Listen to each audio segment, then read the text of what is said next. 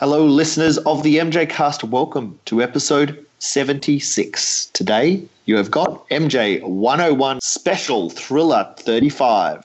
The following is a presentation from the MJ Cast, the internet's premier podcast on all things Michael Jackson.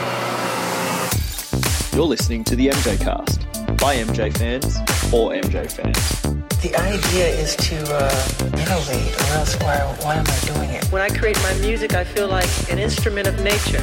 You let it create itself, really. I know I do. And I love to entertain. That's that's one of my favorite things.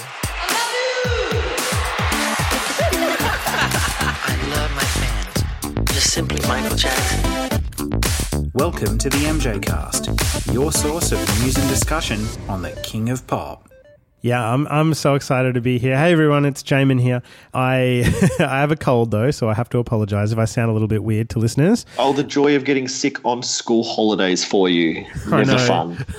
it kind of works like that for teachers. You you run on adrenaline all through the school term, you get all your marking done by the end, and as soon as your adrenaline drops off, it's bam. Uh, all teachers know about it. It's it's it's the yeah, you get sick on the holidays. I don't know what it is. all right, well head head off to the pharmacy later and get some good strong strong cold and flu tablets to help. Will do, will do. So, what, what's our episode today about Q? So, late last year, Andy Healy released the latest edition in his MJ 101 ebook series, and it is for the 35th anniversary of Thriller, which was last year. Uh, so we're going to do an awesome sort of discussion from track by track by track through the whole album we're joined today by author Andy Healy, and also again today, Chris Lacy has joined us. So, Andy, welcome back to the MJ cast, and thank you for your glorious edition for Thriller 35. Thanks, guys. It's always uh, great to be back and to be chatting, and I'm looking forward to digging into Thriller. Us too. And Chris Lacy, thank you for joining us. And just to let everyone know, he's not sitting in a car, so don't worry about him like I was. He's in a he's in an apartment. He's all comfortable. He's not in a car like last time or another time. Chris, welcome back to the MJ Cast. Man, thank you guys so much, man. I am so excited to be a part of this roundtable. Let's get into it. Having a little bit of deja vu here. Uh, yeah. thriller, sitting around, going track by track, deja vu. I don't know about is that just me or you guys as well? Yeah, it's me too. We, I mean, just for listeners out there that, that don't know the backstory, we've actually already recorded this whole entire episode. We spent about two to three hours doing it, and there was some pretty serious um, audio issues when I listened back to the file, and it was a bit gut wrenching for all of us that it didn't work out because it was a really great conversation. But that's okay because we're gonna we're, we're, back here now to do do it again, um, and even better than the first time. As a special guest, we got Fergie to join us just to remix this up a little bit. oh, okay, I'm out of here. just joking. Yeah, this is not about Thriller 25. this is about the original Thriller album. I'm, I'm, I'm sure Fergie is still hiding after that uh, great uh, cover of my country's national anthem. So, um, yeah, you're going to leave that one alone. yeah. oh, poor Fergie. Hey, she tried something, it didn't work, and oh well. Just like some of those mixes on Thriller 25. Mm. Oh, shots fired. All right. Well, so what we're going to do is we're going to go through the ebook based on how that is laid out, just like we did for our great discussion on the Bad album based on Andy's ebook for Bad. So we're just going to go through each track and discuss it and take turns talking about it. But at the start of that, I'll read a little excerpt from the book, a little paragraph or so from the book, and we'll base our discussion on that and our thoughts on the tracks. So, Andy, just before we get into a track by track discussion of Thriller, um, just talk to us about the personnel on the album. You know, just the fact that there were some new faces in the studio, uh, there was some existing people that came back from off the wall. Well, who were the people that Michael surrounded himself with for the Thriller sessions?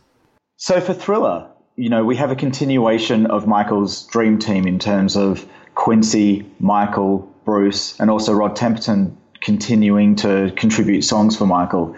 But we also see a lot of new musicians and new contributors coming in. So even though we have, you know, great bass player Louis Johnson, we have Paul Jackson again on guitar, we have Jerry Hey back, uh, you know, obviously Greg Phillinganes. We have a lot of new musicians coming in, and, and specifically the band Toto uh, end up being Michael's kind of studio band for this album. So there's lots of new energy coming into the room. There's lots of people who Michael felt comfortable with, and they were all working together for Michael's vision of really creating, you know, individual sonic masterpieces that would come together to create an album that would stand the test of time. And as uh, Quincy mentioned at the start of the recording process, he gathered everyone in in the studio and said, "Guys, we're here to save the the record industry." And um, you know, it may have been a lofty ambition, but with that kind of goal, the whole team came together and, and created this masterpiece of an album called Thriller. And and talk specifically for a little bit about the impact of Bruce. I mean, we talk all the time about Quincy being, you know, a great producer with a you know a jazz and orchestral background. But yeah. what did Bruce bring to the team that has made the music really stand the test of time? I mean, you put the Thriller album on now, and it sounds as good, if not better, than modern contemporary records. It's pristine. Yeah, and and that has you know pretty much everything to do with Bruce. So if you think about Quincy as the producer, he so he brings together the right elements. So he's kind of like the uh, the person who's sourcing all the ingredients together, and then Bruce is the person that's that's kind of making sure you know the oven's set perfectly and everything's primed, so that when this uh, this new feast is put in the oven, that it comes out exactly how Michael and Quincy intended it. And Bruce is a master of creating sonic pictures. So you listen to the album, it is so clean, it is so pristine and it is timeless. And that's got a lot to do with Bruce's ability to hear things that the rest of us don't. And he has this ability to capture sound in such a way that it, it I mean, the recording and the, the engineering on Thriller revolutionized how people were, were listening to music, how music was recorded, how it was produced. And you can hear the knock on effect of that thriller sound, which is maybe a little bit glossier, you know, than than off the wall. I mean, off the wall was pretty shiny, but but thriller definitely is a little bit of a glossier and a fuller sort of feel to it, and that definitely has you know all to do with with um, Bruce Swedien and his ability to to record sound and to give it a sonic quality that just you know punches through everything else that you'll hear. Yeah, yeah. It's a relationship that obviously lasted a, really long time as well. Even though Michael finished up his work with Quincy in the late 80s, Bruce continued to work with Michael for many, many years after that. And I mean, the proof of, of Thriller's success isn't just in the album sales, but also the fact that, I mean, how many Grammys did this, did Michael win in, in that year?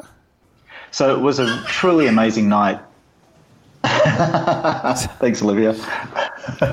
So it was a truly amazing night for Michael at the 1984 Grammy Awards, with the Thriller project collecting uh, an unprecedented eight Grammy Awards. So uh, Michael himself won seven for Thriller, but the project overall won eight. So Michael won for Record of the Year, Album of the Year, Best Pop Vocal Male, Producer of the Year, Best R&B Vocal Performance, Best R&B Song, Best Rock Vocal Performance, and Bruce Swedien also picked up an award for Best Engineered Recording Non-Classical. Yep, and um, they also won a, a ninth uh, Grammy Award for uh, E.T. Storybook. Michael narrated over that uh, with uh, John Williams' original score. And um, I believe uh, Rod Temperton and Bruce Swedien participated in that along with Quincy Jones. So uh, that was the uh, cherry on top of a uh, historic night. Most definitely. So there you have it. Michael walks away with seven Grammy Awards for Thriller, one for the ET Storybook, and Bruce Swedien picks up a Grammy for Best Engineered Non-Classical Recording. Uh, quite an amazing feat. It was eight Grammys equaled by Santana for his Supernatural, uh, album. But as of this, no one has collected nine Grammys for a project in one night. Wow, absolutely amazing. Awesome. Okay, well, thank you for that rundown, Andy. That was really great. And um, yeah, let's get into our discussion now. So, Jamon, is there anything else we need to cover before we pop this uh, LP on the on the turntable and lower that needle? I don't think so. I think we're ready to get into it with uh, the first track, "Wanna Be Starting Something." Which is your favorite track? For sure. What did Andy have to say about it?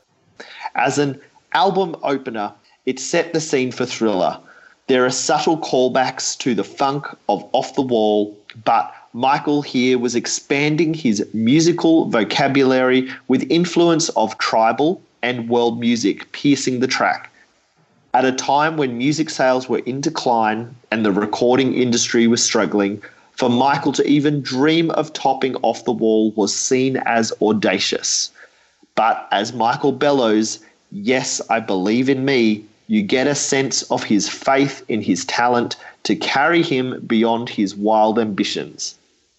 Want to be starting something is the soundtrack to that ambition, the launch pad for Thriller as an album. And by the time the song ends, you have a sense that the musical landscape has changed forever. And it had. Now, Jamon, this is your favorite track, isn't it? Absolutely, and I'm really happy that I get to go first here.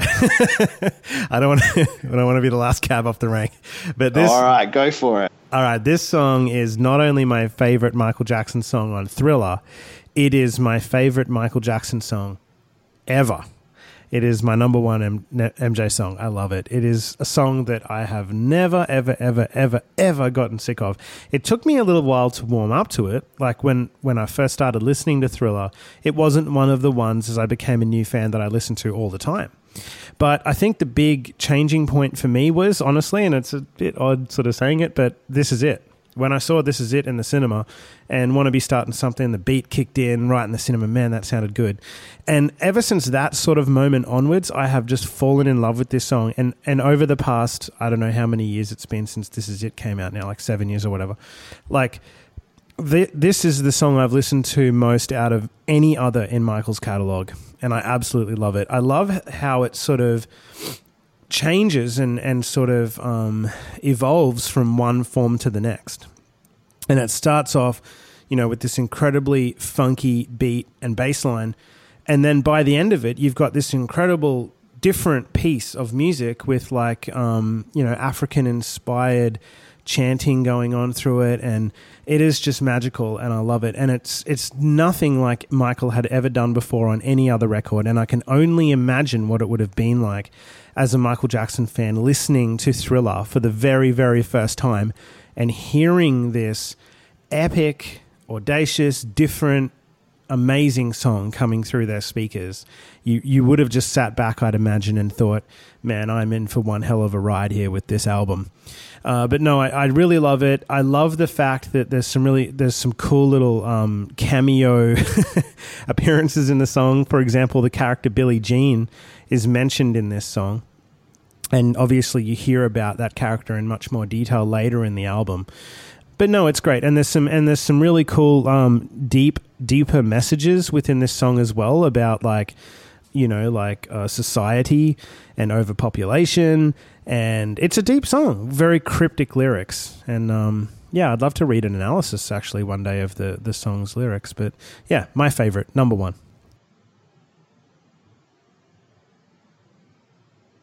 Hello?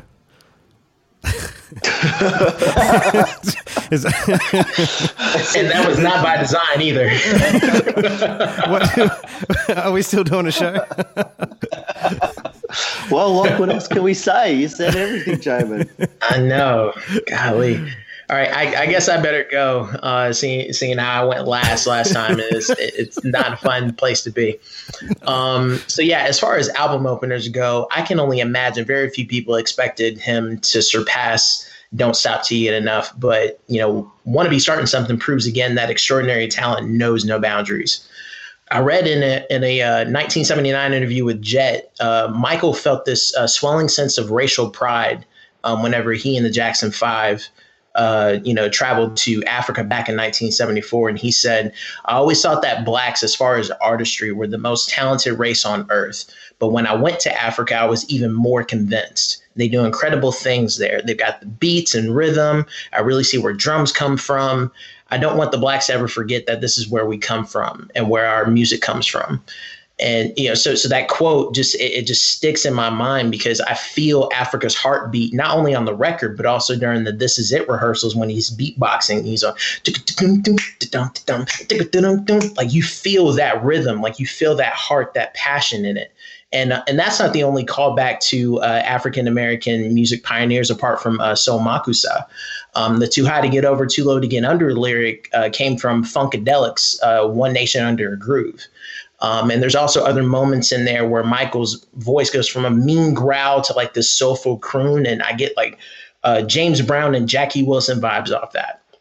And then when you listen to the instrumentation, how you, you have you know digital instrumentation in there, you know the synthesizers, but then you also have organic instruments such as horns, and everything just coexists beautifully. And it reminds me of you know like Stevie Wonder and Earth, Wind and Fire it's as if everything that we loved about soul music was setting the stage for Michael's arrival in 1982. And it's impossible to hear the lyric, you know, see, I believe in me, so you believe in you without feeling chills. Like, I, it's moments like that that made Michael Jackson universally regarded as a musical genius. And even today, like, its influence is still felt. Songs like uh, Don't Stop the Music by Rihanna and Let the Groove Get In by Justin Timberlake, you feel the spirit of Want to Be Starting Something just going through those tracks. And yeah, th- this is without a doubt five star track, no question. It was interesting that Jamon earlier talked about what it must have been like. I actually uh, am old enough to have purchased Thriller when it was released. And all we knew at that stage was, you know, The Girl Is Mine as lead single. So when I got to actually drop the needle on the record for the first time, I didn't know what to expect. And so, you know, I call it that that start that I call that the kind of sonic knocking on the door of the world that Michael is kind of announcing his arrival as we kick into Want to Be Starting Something. And just hearing this song for the first time completely blew my mind. You know, as, as Chris said, album openers for Michael, when you look at Don't Stop Till You Get Enough, it's like, you know, sheer perfection. Uh, and Want to Be Starting Something for me almost tops it. Uh, it definitely equals it, and, and it may just top it. I, it's a song I can listen to uh, and probably have a million times. But uh, every time I listen to it, it just draws me in. It just keeps me enthralled, and it doesn't overstay its welcome, even though it kind of runs for like six plus minutes. It's a phenomenal song, and one that just really gives you an insight into Michael and where he was in his life in terms of the lyrics and kind of feeling, you know, when he talks about uh, you're a vegetable, they eat off you talking about being taken advantage of. It's kind of really the extension of sort of the things I do for you, in a sense, where he's talking about how people are taking from him all the time. And he's starting to look both outwards and inwards on this track, and it's uh, an amazing accomplishment. Good point. Good point.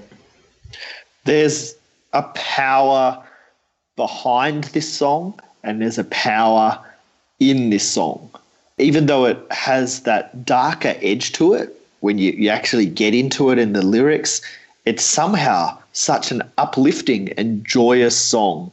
For me, it hits its stride at the bridge and the guitar work there. And his lyrics just before the chanting starts, like just incredible. And like the fact that he used it as not only an album opener, but concert openers as well, mm. I think really says a lot for it. Yeah, he started. He started uh, most concerts, didn't didn't he? With it, like in his adult career, like definitely Victory, Bad. It was in Dangerous in History, but towards the start of the concerts, not the very first song. And then this is it. He chose to go back and start it with that as well. Right. Yeah. It, it made it made an appearance in every solo uh, world tour that he did as an adult. Yeah, yep. absolutely absolutely. And I just want to um, little little fact for people out there that may not know a lot about the history of this song as well. But Andy, you talked before about how it's quite a long song at six minutes and three seconds on the album. But the um, from memory, the twelve inch single version of it is a whole half minute longer than that again. So it's a six and a half minute song um, at its longest form that we've heard. Any comment, Andy, before we I move like on? cursed every time I speak? No one wants to No, you it's like uh, okay. So let's let's. I feel let's- like this the the weird guy at the bar that no one wants to talk to. Like he says something like what? so, let, so let's just do a pickup, and I'll just say that is right. Moving on. No, no, uh, you know it, that, and that was part of the joy when um, when the 12 inch would come out, or the the Michael Jackson. I think Sony released a CD much later that was like all the 12 inch recordings off off Thriller, or supposed 12 inch recordings off Thriller. But yeah, uh, it, even at six minutes 30, you, you still feel like you know if you took it to uh, the the George Clinton, you know, Parliament funkadelic, fifteen minute versions of songs, you you would be more than happy uh, just staying in that groove. And what's interesting is like the bass line doesn't change. Like from the very first, it's just constant all the way through, and there's something quite addictive to that. Normally, you would get bored of it and need a bit of a change, but it just grinds and pumps all the way through it's almost like with each passing, it just builds an energy, and, and you as a listener just get carried along by it. Well, that was an epic discussion on an epic song, guys. Great start. But let's move on to track two now Baby Be Mine. So, your excerpt from the book I'm going to read, Andy, starting with the drum fill that calls back to the iconic intro of Rock With You. Baby Be Mine is perhaps the most straightforward track on the album and has all the hallmarks of a Temperton penned track. There's a cool swaying beat, a heavenly brass section, and a playful countenance between lead and backing vocals. Carried by the groove, the song finds Michael in a more carefree space vocally than elsewhere on the album. The production and specifically Michael's vocals elevate the song from being purely filler as one expects it would on a lesser artist's album. You're a great writer, Andy. Thank you so much. Like, you really just hit the nail on the head.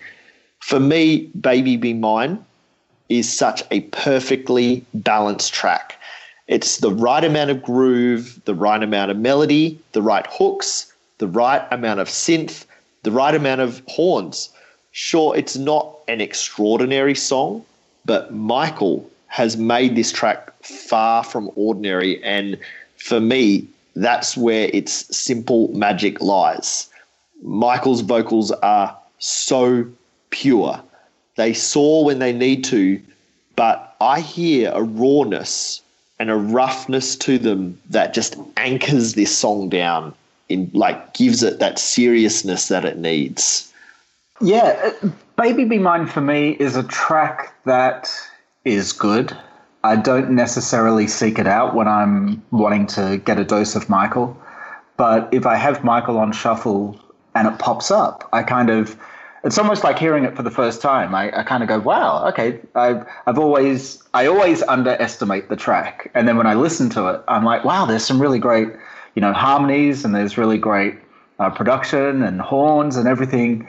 I, I, I think for me as a listener, I'm always taken back to the first time I ever heard the album. And so coming off Want to Be Starting Something into Baby Be Mine, it felt like Want to Be Starting Something was presenting Michael in 1982 and forward, and Baby Be Mine was almost the callback to Off the Wall. So it was kind of those two tracks almost were like kind of introducing a new Michael and then paying homage to the history that he had through his recording career. It's a, it's a, you know, and I know a lot, a lot of fans. It's like their go-to song. For me, it's not, but it's a, it's a beautiful song. And as I say, every time I, I listen to it again, I always get reminded of how uh, underrated and how underappreciated I give the song. Yeah, I agree with everything you just said, guys. Um, Andy, I, I'd certainly agree with your sentiment around it.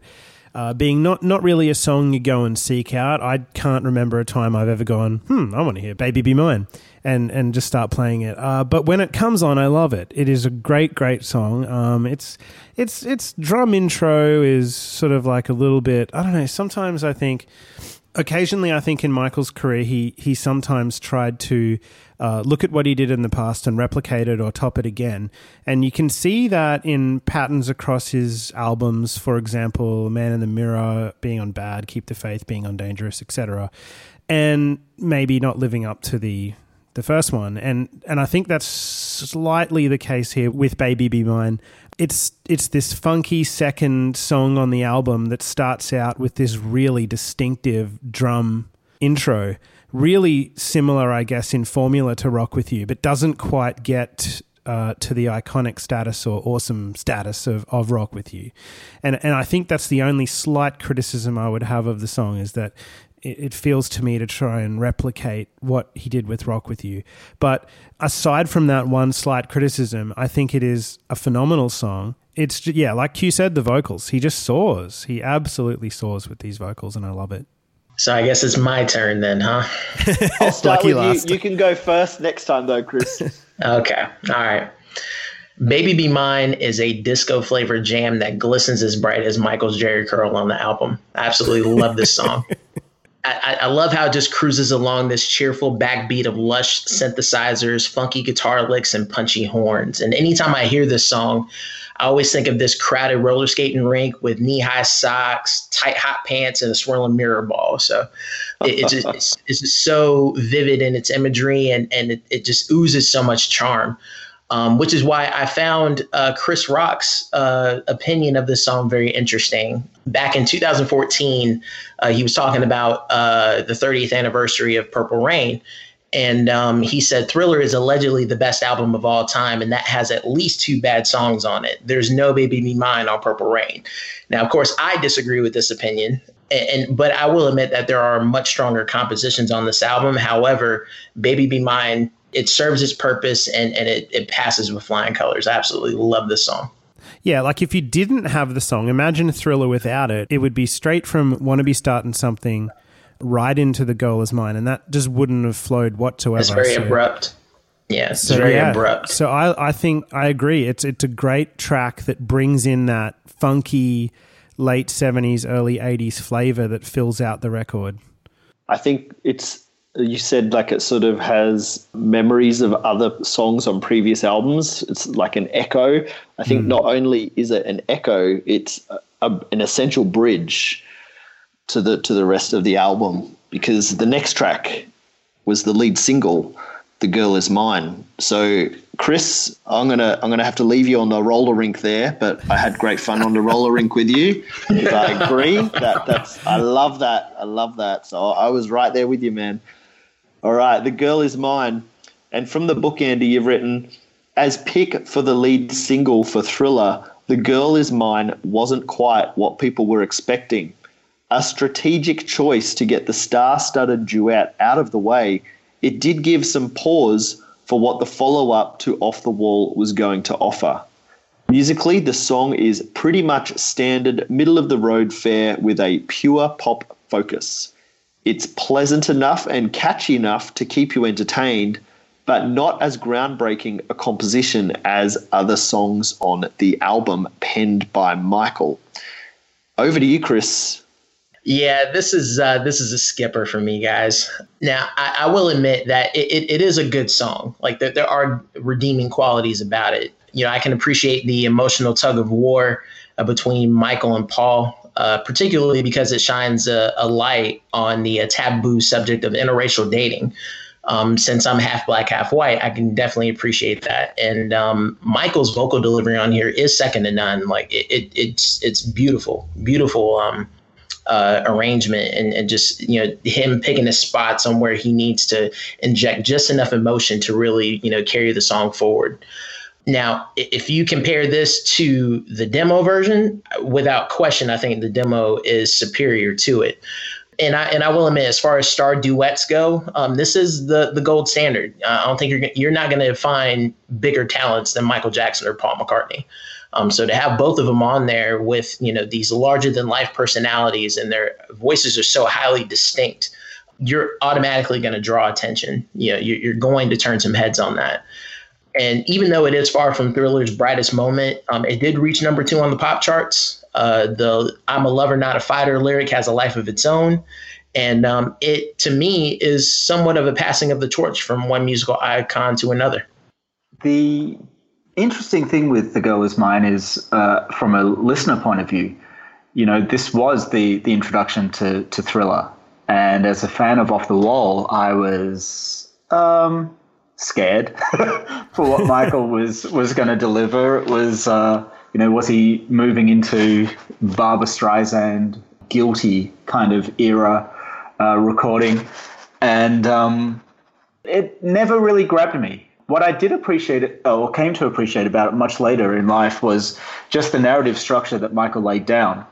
You know, he kind of really tells this story of uh, these, you know, dueling parties looking, vying for the affection of of uh, of a woman, and Michael sort of gives each character their own introduction. So each verse is, you know, Michael's and then Paul's, and then only after kind of the chorus do they start interchanging lines and and start kind of mixing things up you know, it, it it's schmaltzy in, in parts. You know, the, the, the spoken rap part, as Chris said, has a life of its own. You know, Michael choosing doggone as a, as an adjective in the lyric is, you know, unexpected and quirky, but it, but it works. You know, Michael always went for what sounded right rather than kind of, you know, what you may 100% say or 100% right he just went for the feel. And I think lyrically, this is an example of, of Michael showing his craft as a songwriter and his evolution as a songwriter in both the musical way, but also in more importantly in the lyrical way. And, and a lot of Michael's lyrics are often, you know, derided and kind of pushed aside. But uh, here's uh, evidence of someone who's really honing their craft and learning how to tell a, a great narrative story in a, in a three minute pop song. And I agree, the demo version definitely trumps it. It's the one that I kind of go to more. And I, I get kind of confused as to why someone like Quincy Jones, who's such an aficionado in the jazz uh, world, would kind of steer it away from the more jazzier feel that the demo had into this more plump, plush pop uh, middle of the road venture that it ended up being. But hey, it worked. It got to number two, and it definitely um, had people ready to to hear what Thriller was going to be like, whether they thought it would be good or bad. But it definitely had people primed. I, need to probably more echo Chris on this one. I this is definitely not one of my favorite Michael Jackson songs. I I um, rarely seek this one out to listen to. Uh, in fact, the only things I really like about it um, are the demo, and the um, there's a great moment in a court case where Michael is. I think it's um a copyright court case or something. Michael might be in Mexico or something doing a deposition, and he starts. He's asked about how he writes songs, and he just starts singing a cappella "The Girl Is Mine." That's I really appreciate the. I think I love the melody. I love Michael's vocal delivery, but everything else about the song, I, I just is not not really yeah, I'm not the biggest fan. It's it's a little bit too glossy for what I you know what I want from from my Michael Jackson music. I love the gritty side, the the funkier side, and this is and I don't know. This is this is just a bit too glossy for me. I don't know. It's never been a song I really really love listening to, but the melody's great. You know, but this, I mean, for to say that uh, for me, this is the only song on the album that I don't really like, and for an album to be made up of of songs that are so great as as smash hits, and only being one of them that you don't like, then that's that's pretty good. That's really good. Um, uh, I, but I've got to admit though, like that's just my opinion. You know, like the the vast majority of the Michael Jackson fan community, I think, like this song. This is a, a fan favorite. This is a people love this song, so I get that. I think for us in 2018 now, we sort of overlook the importance and stature of having Michael Jackson of the Jacksons and Jackson 5, and then one of the Beatles doing a duet. So I think back then, definitely that would have carried a lot more weight and pushed this song, and, and a great reason for having it as the lead single, which which worked. It got to number two, like you mentioned. In in the track, I love the story the back and forwards between these two music legends and, and their vocal playing off each other just makes for incredible harmonies. and hearing Mike say, "You keep dreaming," like that's that's that's classic. Yeah. There's some there's some great moments in it, and yeah. Would, would we say though that like when you look at all of Michael Jackson and Paul McCartney's collaborations, and there are a number of them, starting with uh, "Girlfriend" on "Off the Wall," and then "The Girl Is Mine" on "Thriller," and then "Say Say Say" on Paul McCartney's. Um, what was the album called? Pipes, Pipes of Peace, or Pipes, Pipes, for Peace? Of Peace. Yeah. Which Pipes of also included the man. The Man, man, yes. which The is Man. like the best. I, I, if I had to rank them from best to worst, I would say, well, "Girlfriend" would be certainly at the bottom of the pile. This would be Right. the second bottom. The best Michael Jackson and Paul McCartney songs came out on Paul's albums, in my opinion. Exactly. hmm Yeah. and Say Say Say was the first they uh, they actually wrote together and recorded. Now, this is Michael writing with Paul in mind rather than writing as a um, partnership.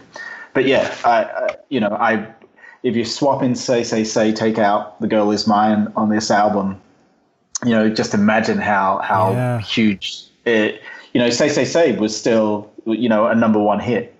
Uh, Girl Is Mine number two. So now, a lot of it has to do with timing. People were more primed in a in a Michael appreciation, and so for Say Say Say to come out post Thriller was was huge. But for me, yeah, Say Say Say definitely is the the better song. If you could go back and kind of sneak it in and say to Paul, "Hey, why don't you put the girl is mine and the man on yours?" I'd, I'd have a whisper in Michael's ear about that. So, uh, r- real quick before we move forward, because I'm, I'm not sure if uh, many people know about this, but uh, believe it or not, Say, Say, Say is uh, Michael's biggest Billboard hit. It uh, stayed at number one on the uh, Billboard Hot 100 for six weeks. That's longer than, you know, Billie Jean or Beat It or anything like that. So Wow. I, I thought that was very interesting. That's super interesting, and it's got a great video as well. That's one of my favorite ever Michael Jackson. So, well, you know, I know it's a Paul McCartney video, but Yeah. it's, it's one of my favorite ever ever videos. It's got such a cool story and such lovable characters in it. Um, I think there's even a Latoya guest appearance in there somewhere. Yes. but um, it is a, such yeah, a strong video. It, it's it's a little Star Wars ish because you have Latoya being Michael's love interest in the in the video, yeah, but it. you know, but you know, but yeah, it, it's it's charming enough to where you're like, okay, like I can somewhat overlook it and just enjoy it from a pure entertainment standpoint.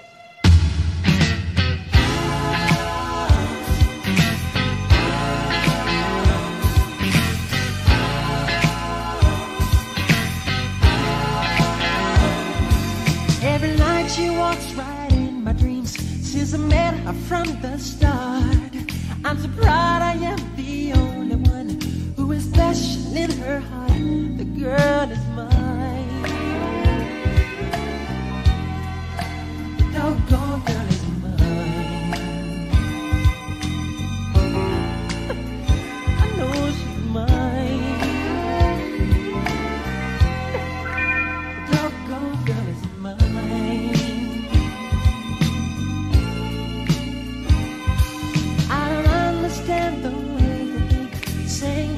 yours, not mine. Sitting roses and your silly dreams. It's really just a waste of time because she's mine.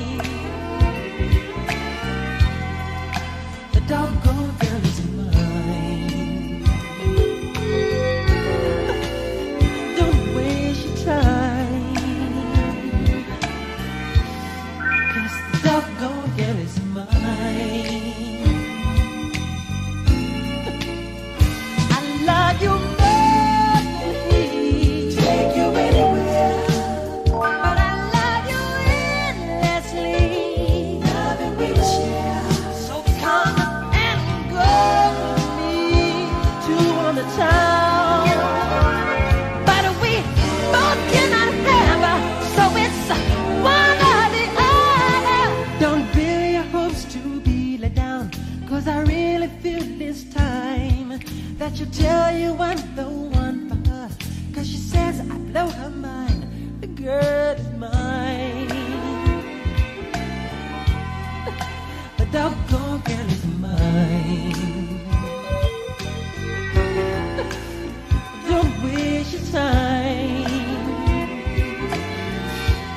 Because the doggone girl is mine.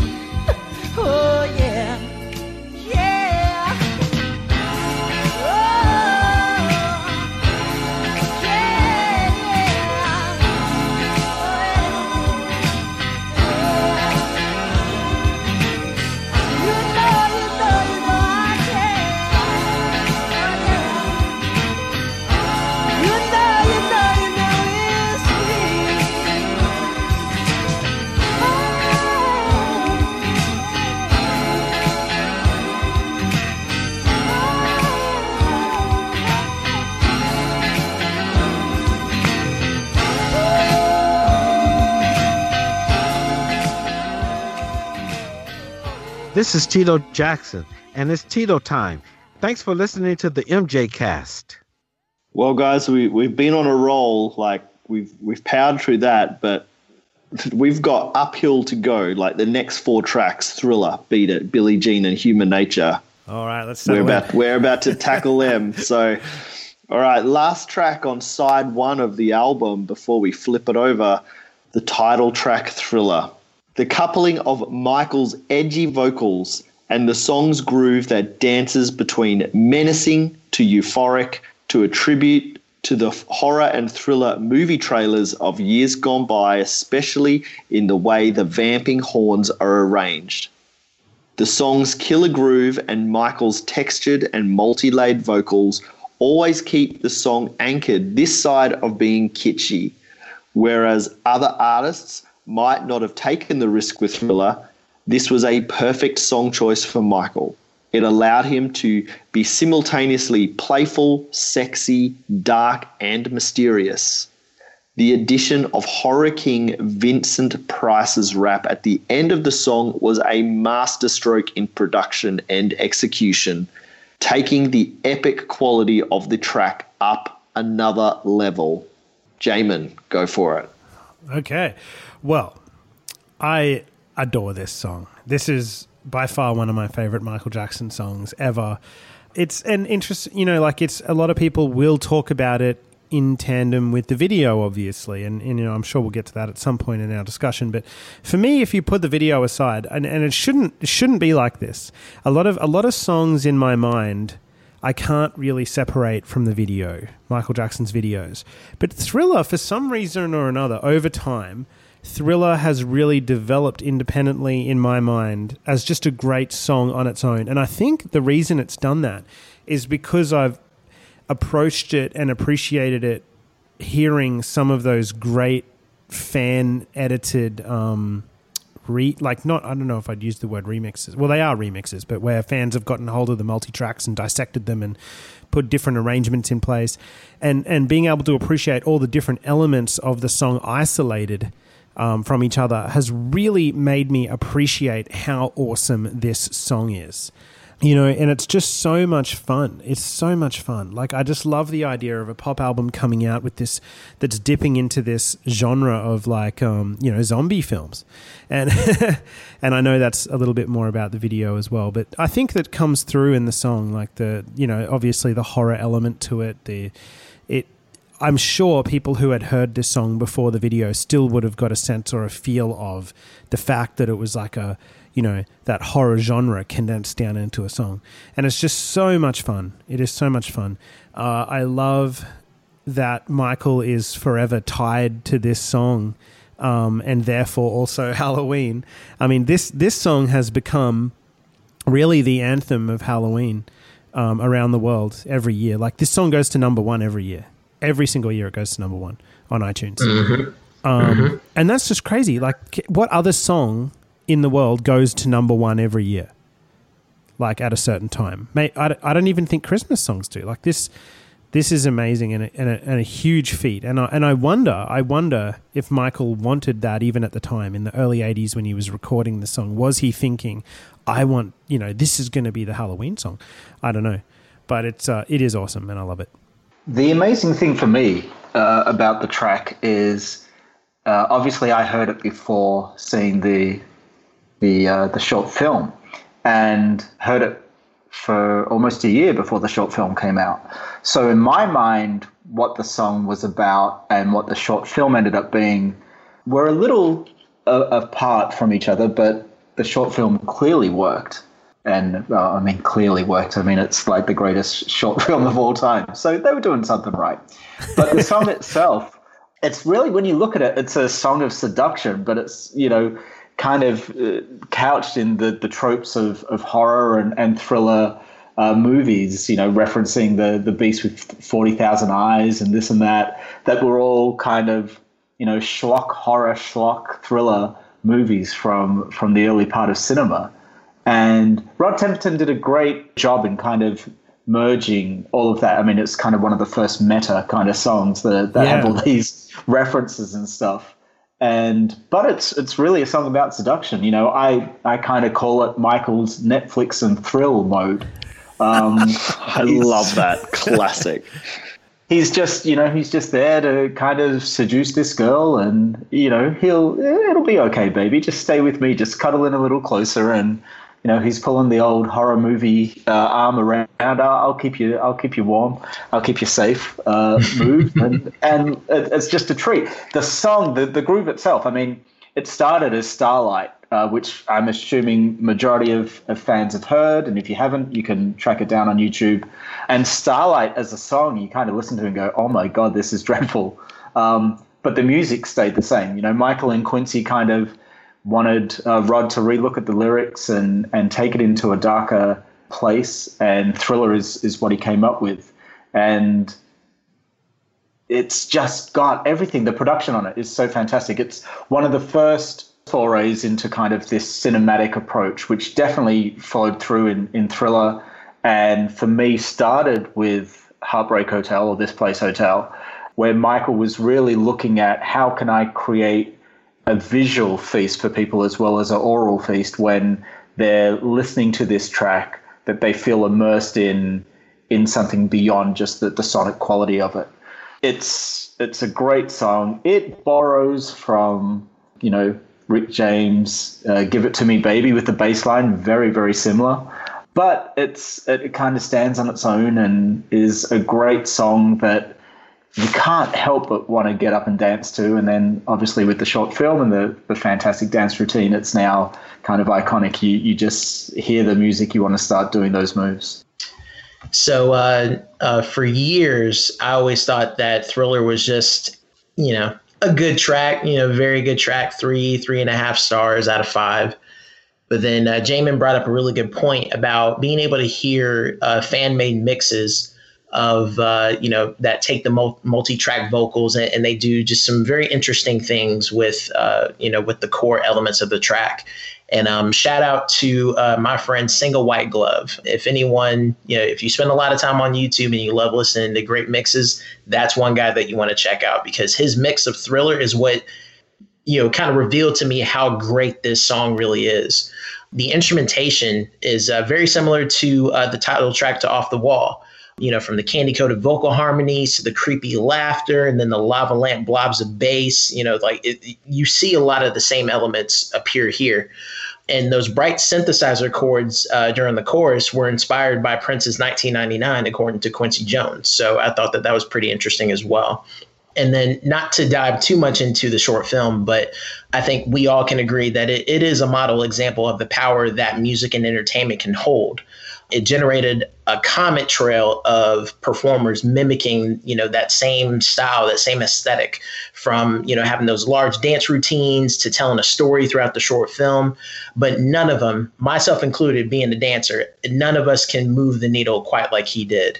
And I can't remember if Ola Ray mentioned this in her interview with you guys um, a while back, but I read online that Jennifer Beals, the uh, the the star of Flashdance, turned down the role as Michael's love interest before Ola Ray got hold of it. Did you guys talk about that? Yeah, I don't think we talked about that. I think Ola was like she was the one and she ran with it. So Wow.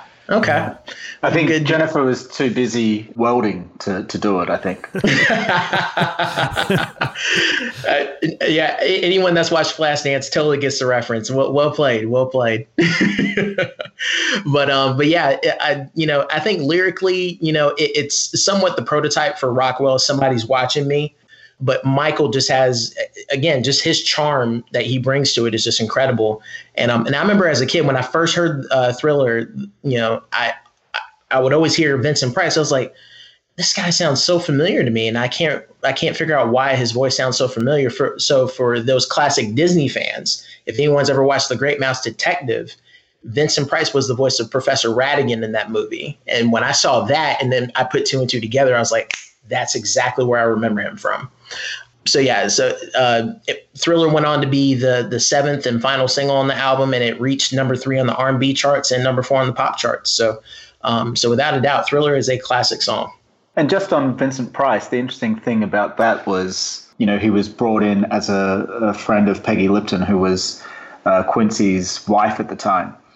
And he did his session, did his take. Uh, you know, you can hear it on the Thriller 25, the full the full take of it, and Michael and him interacting. But he just got paid a standard voiceover fee for that, so he hasn't earned any royalties or anything from that. And I'm sure as we uh, as sure as we discuss further in the album, another uh, key contributor to to the Thriller album also didn't necessarily make the wise decision at the time. They kind of said, "Oh, you know, I can do this, and uh, I'll take yeah, I'll take that." I think it was like a thousand dollars or something. I'll take Yeah. that, and um, yeah, I'm good with that. Thank you very much. Probably not thinking this was going to be a, a huge hit, and um, yeah, maybe uh, he might want to go back in time and rethink that decision. Yeah, that that that that thousand dollar rate or whatever it was would not fly today. It'd be millions of dollars that people would be asking for. Yeah. I mean, uh, that's an interesting decision to have made anyway. I mean, wasn't, correct me if I'm wrong, but wasn't Off the Wall the largest selling album by a black artist at that time before Thriller came out? Yes, it was. Surely they would have had some idea that this record was going to go somewhere. But you also have to, I mean, within context of the, the music industry at that time, you know, it was its second slump in three years. It uh, the the music industry itself had, I think, 50 million units less sold in 1980 to 1982 than than the previous years. You were getting the disco backlash. People just weren't buying records anymore. And so, yes, Off the Wall, you know, had sold six million at, at, at, at the time that Thriller was being released. Yes, it had kind of, you know, dropped to number one singles. But I don't know. I mean, the mindset, I know definitely the mindset of Quincy and the musicians and Michael was, you know, we're, we're kind of, we're here to save the record industry. We're here to get people to buy records again. But I think people coming in who, if you weren't really in the project. So if you're, um, you know, a Vincent Price just kind of coming in to do a, a quick voiceover in an afternoon, you may not necessarily be that in tune to to what they were trying to do and what else was on the album. So not a wise decision, but maybe an understandable one. Like we've just discussed this song in such depth, this song should not work.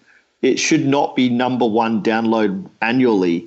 And yet here it is. And in all its audio and cinematic, and then its visual cinematic later on, glory, it works. Sure, you know, probably like a number of fans, I got a bit sick of it after hearing it so many times growing up.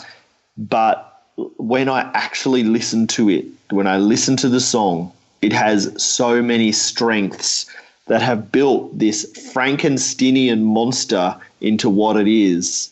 The hooks, the synths, the vocal delivery, the story of the song. And then to top it off, hey, cinema legend Vincent, pop over and read some lines, bro. Like it just takes it to that whole other level. I believe that was actually the phone call. That Yeah. that's word for word the phone call. Yeah, they included that on Thrill 25, right? Yeah, I think so. and like, you know, like you guys have mentioned, the mixes from Single White Glove and and another one I love, which is just too short. It's so good and it's so short. The Louis LaRoche mix as well. They've really helped in recent years for me to appreciate like all the different layers and the brilliance of this track. And it just it's such a strong song regardless of what it is. And that's why it is in the position that it, that it is i think in isolation to the film. It's as funky as hell.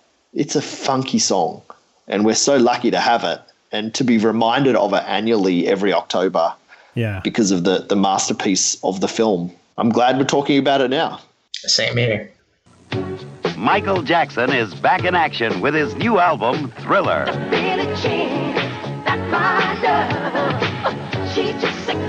Thriller, Michael's new album featuring his latest hit, Billie Jean, plus his smash single with Paul McCartney, The Girl Is Mine. The girl is mine.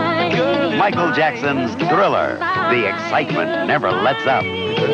Available at all Sam Goody stores for $6.99 LP, $7.49 tape. Hi, this is Damien Shields, author of Xscape Origins, the songs and stories that Michael Jackson left behind, and you're listening to the MJ Cast. Beat it. Here we go. Flip over the album, pop it down side two, beat it. That chorus hits and Michael takes flight with piercing high notes. Michael's skill as a lyricist is often underappreciated due to the success of his compositions, but just look at how he structures the chorus with compound rhymes linking beat it, beat it with be defeated. He also turns a position of letting things be and not escalating shift from being seen as cowardice to being one of enlightenment and strength. For its time, however, this was a huge risk. The pairing of a white rock god with a black artist was unheard of and in some camps considered shocking. At the time, music segregation was rampant on radio. White stations played white rock, black stations played black artists, and never the twain should meet.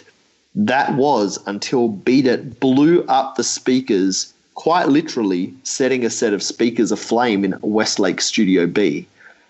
Beat It was so powerful and popular, it obliterated the color lines of radio airplay and placed music, not race, at the center of playlists. For that alone, Beat It should always be celebrated.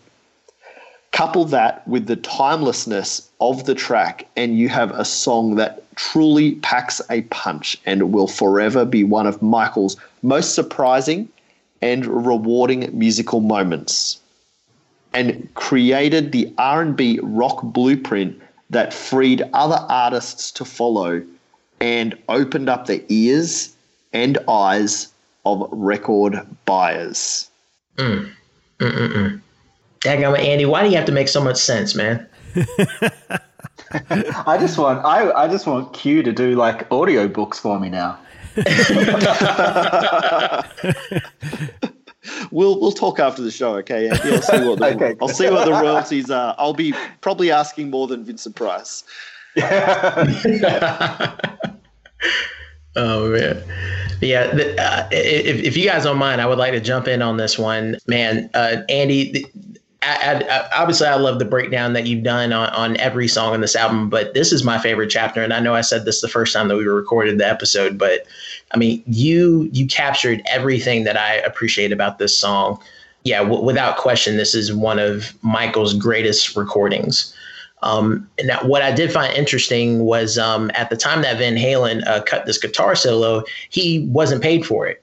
um, he uh, he told Musician Magazine, uh, "I didn't care. I just did it as a favor. You know, maybe Michael will give me dance lessons someday." Um, so I thought that that was funny how um, even then, like you know, th- there was a, another break that was uh, you know given to uh, Michael um, and his team. Um, and then lyrically, um, just kind of you know putting your putting yourself back in that time frame of you know just uh, street crime escalating. The the message of you know peace over violence was a refreshing change of pace. Um, however, there were some critics that mocked him for quote unquote dancing away da- uh, gang violence. But I would say that you know because Beat It broke down those doors lyrically and then musically, you know, with the R and B slash rock um, feel.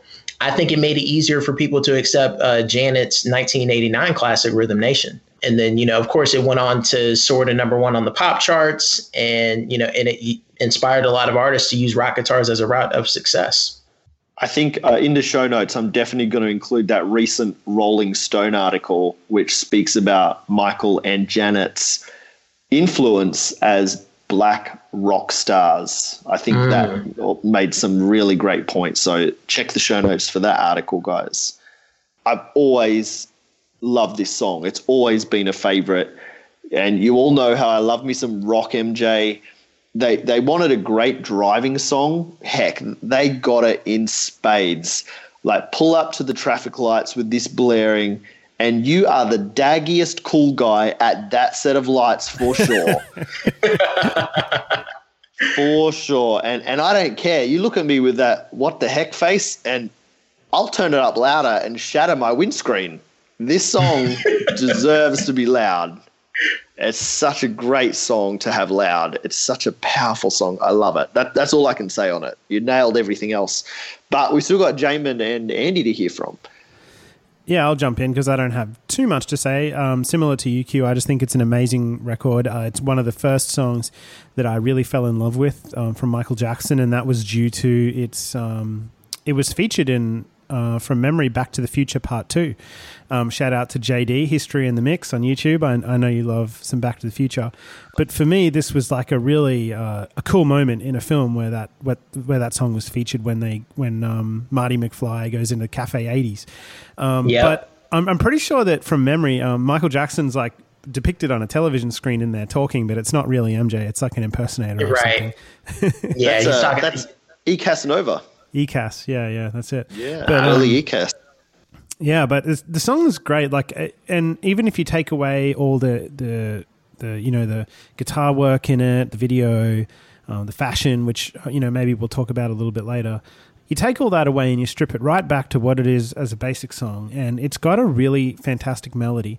If you listen to disc two of the "This Is It" album, um, I'm pretty sure there's an, a, a very early demo of the song. I can't remember. I think it's just a cappella. I think it's just Michael's Michael's voice doing the leads, and then he's yeah. mimicking what he wanted the instrumentation to sound like underneath his leads with his voice doing backgrounds.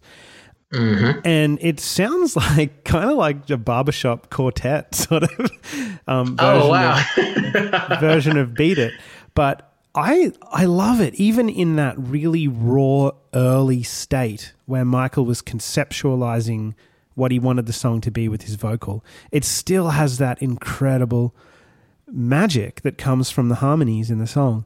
And yeah, it is a classic Michael Jackson song. It's go, if you you know you go up to anyone on the street who's a casual Michael Jackson fan and you ask them to name three Michael Jackson songs, they'd have to say "Beat It." Like it's up there with Billie Yeah. Jean and, and Thriller. It's an absolute classic.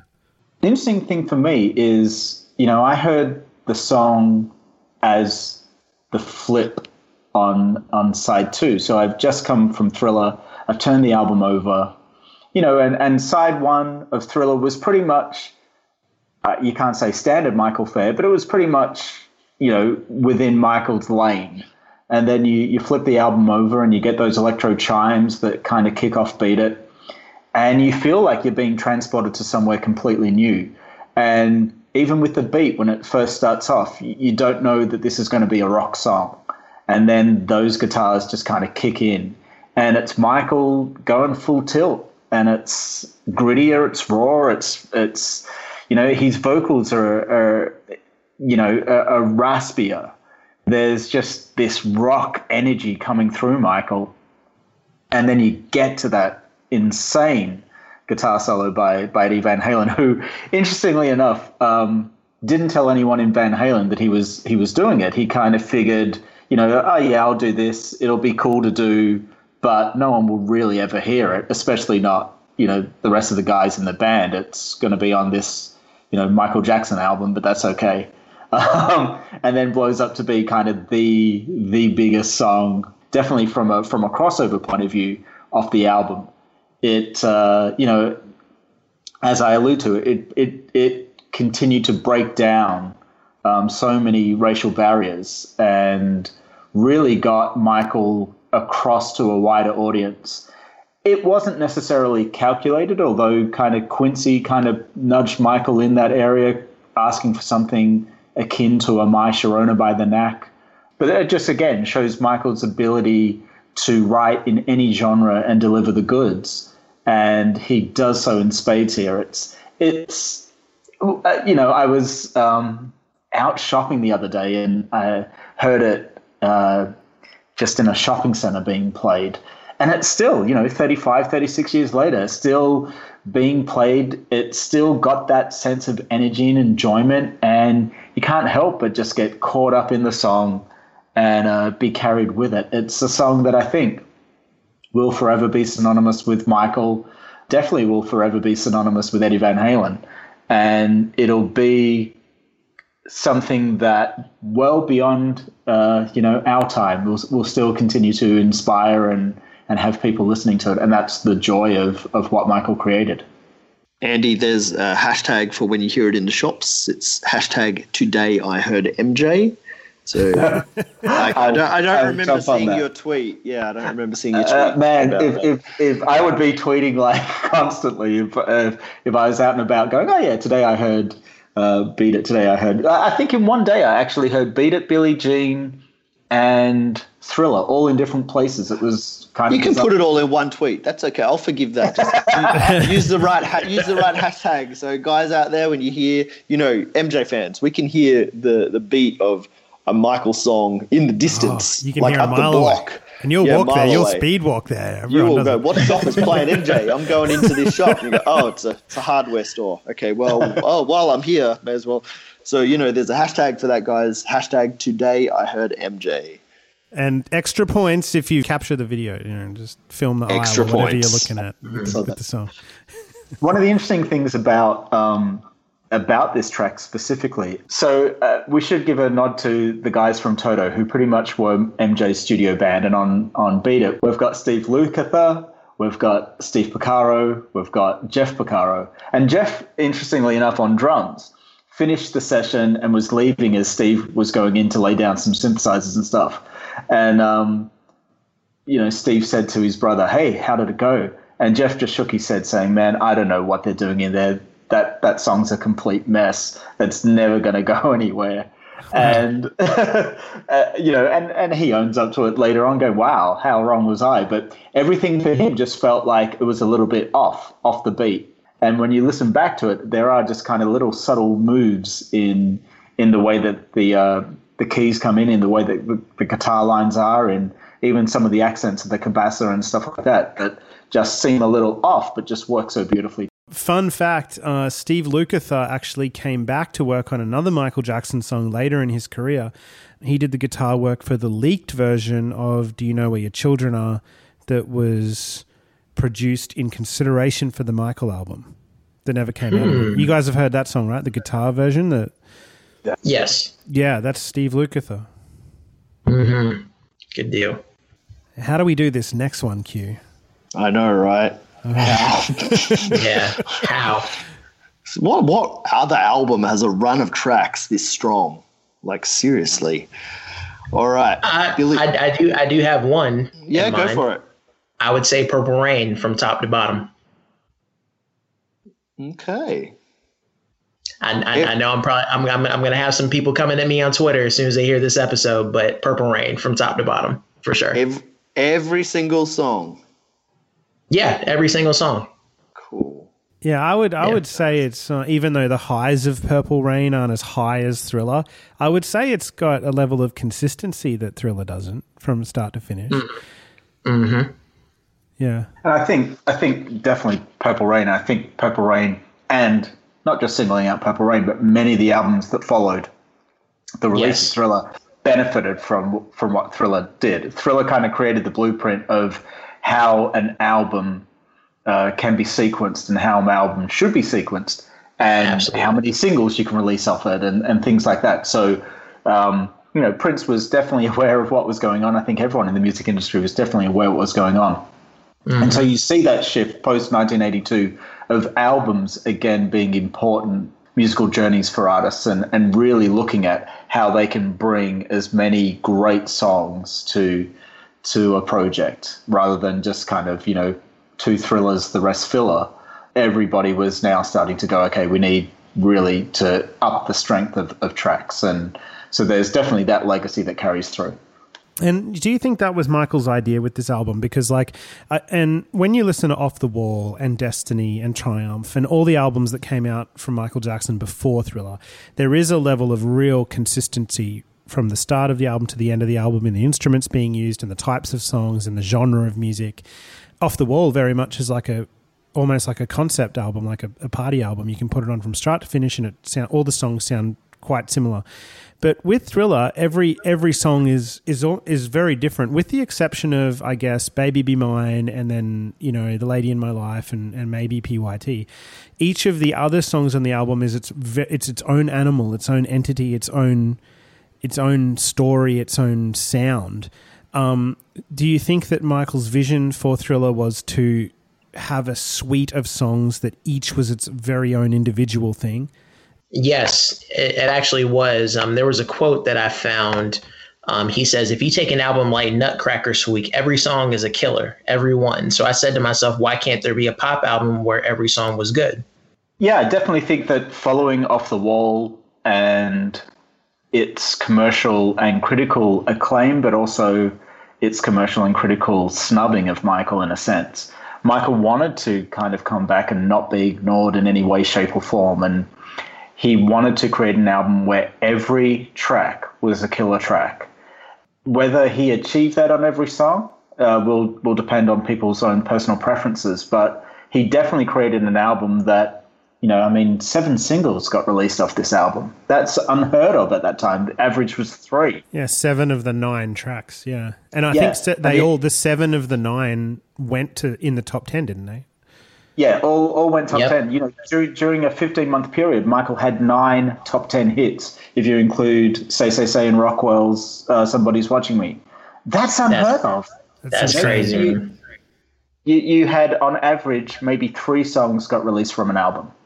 Um, and, and Michael comes and drops seven, and probably could have dropped nine. You know, they, they probably could have eked out Lady in My Life and, and Baby Be Mine. But, uh, you know, they, they, had, they had to stop at some point. but it, it, it definitely was, I think, Michael's vision to just create an album that was so consistently great that every song could stand on its own. It may have caused a bit of a, you know, you talk about Off the Wall kind of being more of the party album and kind of more concept. Thriller wasn't necessarily a concept album in terms of a running theme, but it was definitely a concept album in terms of this was like, I'm going to present an album that is like listening to the radio and scanning through all the dials, and I'm going to hit everything, and, and you're going to love it. Yeah, that's like the you know it's got the best rock song it could pos- possibly have on it. It's got like the best funk song it could possibly have on it, best love song. Like it's got all these different genres, and each genre is is the best of what it can be, almost. Which is uh and and speaking of great great songs, I mean, what greater song in the world is there really than Billie Jean? All right, let's tackle it. Billie Jean. It's perhaps hard now to disassociate the song from the mental images it conjures, whilst there is no denying this was Michael's iconic live performance piece. There is also no denying the mastery and craftsmanship that went into the writing and delivery of this song. From the percussive lyrical delivery to the rich harmonies to the countering backing vocals to the myriad of tantalizing musical flourishes, Billie Jean is as close to musical perfection as you are ever likely to hear.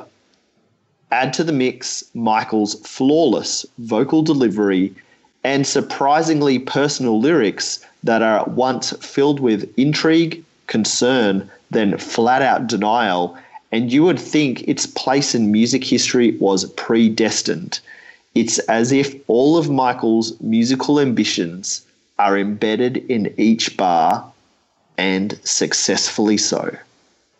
Andy, I'm going to hand over to you for this starting. I'm actually not familiar with this song. um, I don't know anyone on the planet who's not familiar with uh, with Billie Jean. It is a juggernaut of ambition and perfect, perfect execution. You know, Michael. Uh, you know, as as I say, it's kind of like it's Michael's everything in this track. There's that driving beat that you know, and it's a simple, but it's just it, it forms the foundation that everything gets built on. You, you've got that killer bass line. You've got those perfect accents with the synths. You got the horn runs. You got the guitar. You got everything is a hook. And Michael kind of purposely created all these little hooks throughout the track so that you're just constantly being brought back in, brought back in, brought back in. And his harmonies, his lead vocal, everything is flawless. And again, I got to uh, enjoy this song as a song first, be, before the, the short film, before the iconic uh, Motown 25 anni- anniversary special performance. It was a song. And, you know, I often get asked, do you have a favorite Michael Jackson song? And it, it seems kind of, you know, trite to, to fall back on Billie Jean as, you know, yeah, that's my favorite. But it is. I can I can put Billie Jean on and I just get lost in the music. There isn't anything um, more powerful than that. And it is quintessential Michael. Everything there's that paranoia. There's the uh, the the femme fatale relationship and and and view of women. There's a, a, a sense of being taken advantage of. There's everything that that made uh, Michael Michael in this song, and uh, yeah, I just I don't know. I mean, I I could spend six hours just talking about Billie Jean in its own right. It's uh it's quintessential. It's it's genius. Andy, I'm gonna need you to stop reading my notes, man. I, I think you've hacked my computer or something because like pretty much everything you said was already on my page. So yeah, I'm gonna have to come for you uh, a little later. So, um, but uh, but no, like e- everything you touched on, it has it has everything, you know. Um, and and as a dancer, what I found was really interesting is that, uh, and, and Andy, you just touched on, it, is that it does capture that sense of paranoia where his safe haven, in this case, the dance floor, is now a danger zone you know? So it, it's very interesting for him to turn something that means so much to him into now it's like okay you know like all, all bets are off like i'm i'm not safe anywhere.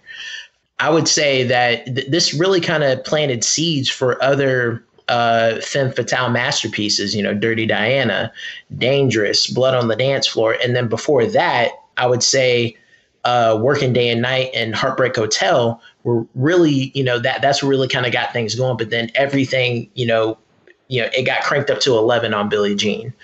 And and in his uh, his memoir, uh, Moonwalk, I, what I thought was so cool is that he he wanted to write a song with a great bass line, and you know the melody just kind of crept over him, and he was so consumed by it that um, that he didn't realize smoke was coming out of his car whenever he was on the freeway until a motorcyclist mouthed him. He's like, "Hey, your car's on fire!" So, and even when they were getting help, you know, he was still silently composing the music in his mind. So like it, it was just the, even then for him, it was just there, there was a hypnotic quality about that song. So it's no wonder it went on to be number one. And then, of course, you know, the, the mental imagery that comes from it, you know, whether it be Motown 25 or whenever he performed it on tour, you know, it just, it, it just, it was spellbinding. You know, everyone fell under his spell and he had everyone in the palm of his hand. So, yeah, as much as I would love to be that guy that says, yeah, there's a better song than Billie Jean in his catalog, if I'm being 100% honest, Billie Jean, that, that is his masterpiece without question.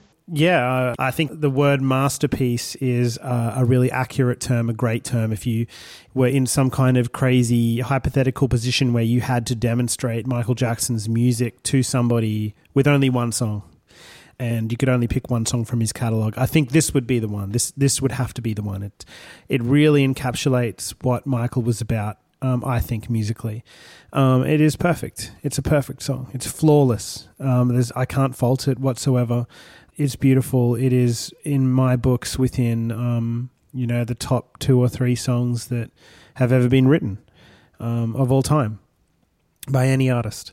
It, it is sublime, and I'll never get tired of listening to it. I think you know it's interesting. No matter what sort of club you're in, uh, or bar or whatever, even today, this song comes on and the dance floor's full.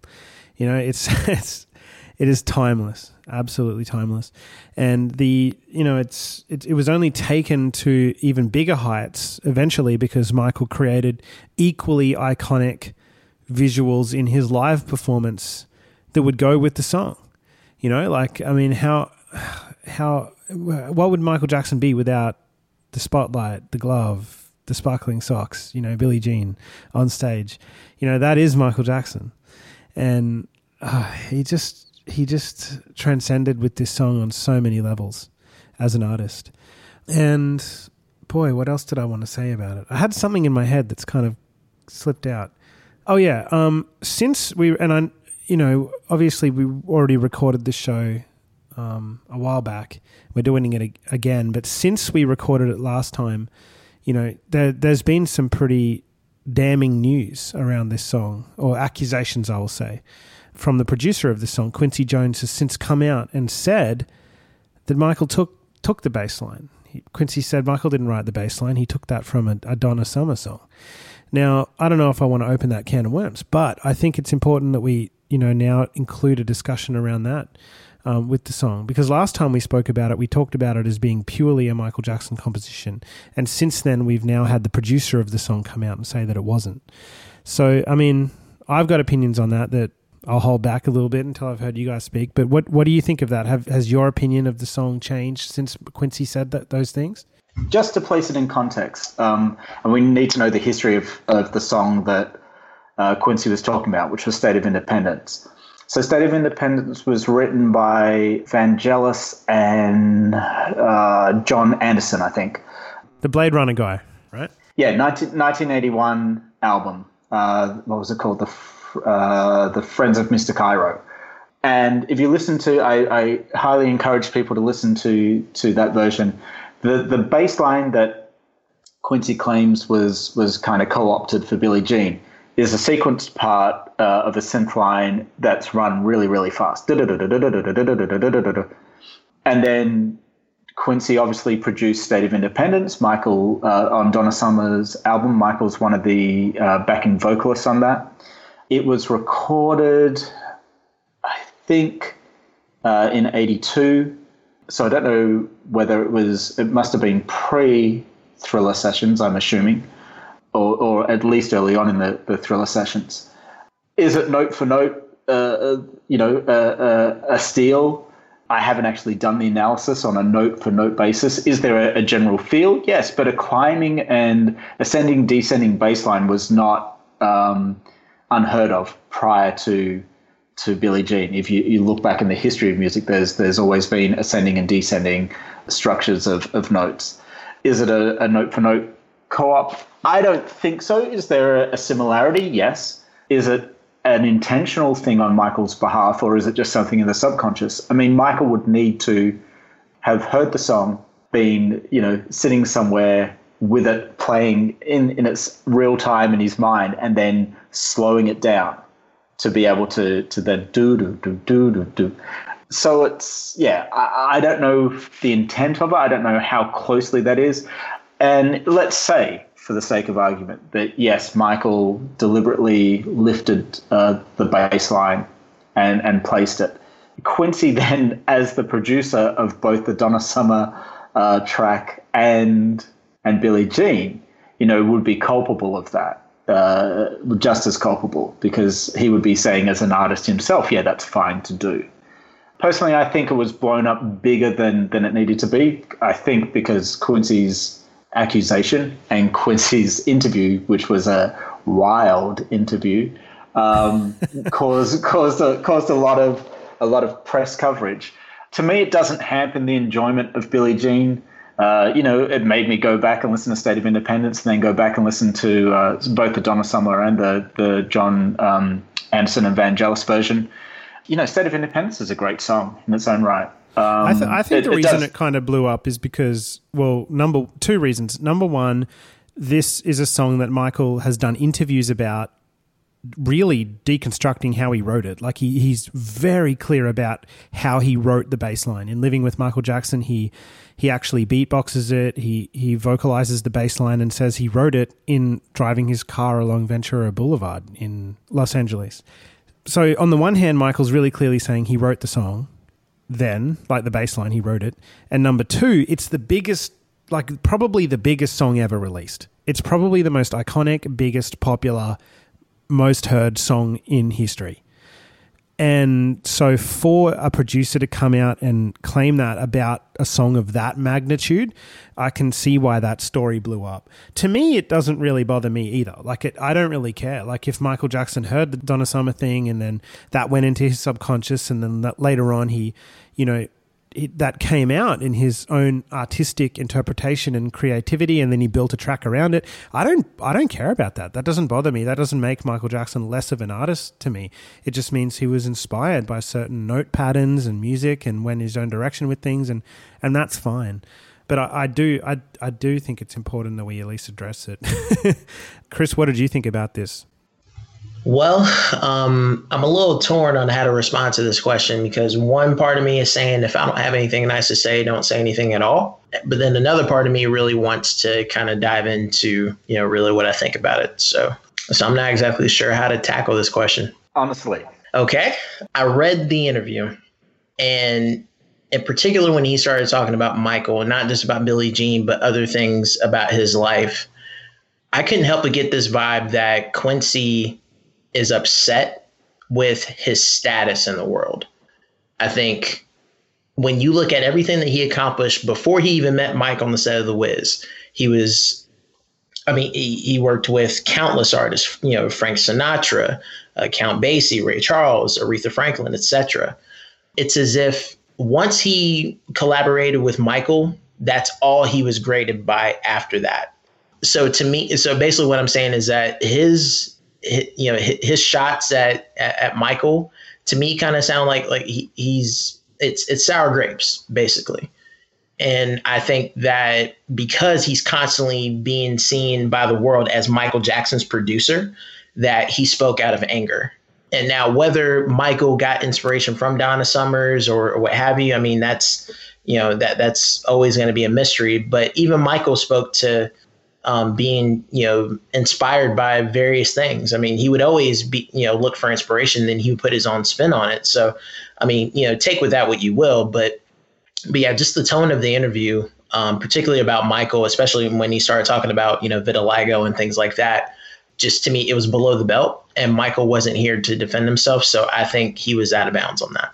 I think when you get to a certain age, you just don't give a shit what you say in interviews or as responses to questions, and you don't hold back. And he's an old guy, and I think probably a while ago he reached that point where if someone asks him something, he'll just tell it like it is at that moment on the tip of his tongue. And whether it comes back to bite him in the butt later, you don't think of it in the moment. And all I'll say really is like he can maybe have the wrong choice of words or language for maybe like instead of steal, you know, could have been inspired by or influenced by or whatever.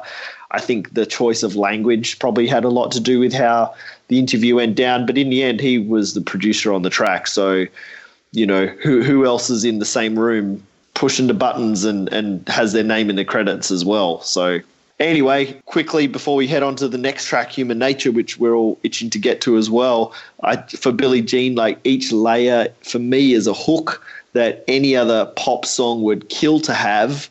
And there seems to be an endless supply of them here. And the passion and the delivery of Michael's vocals, from the pleading, the urgency, to the he's and the who's, like Billie Jean, he nailed it. Absolutely.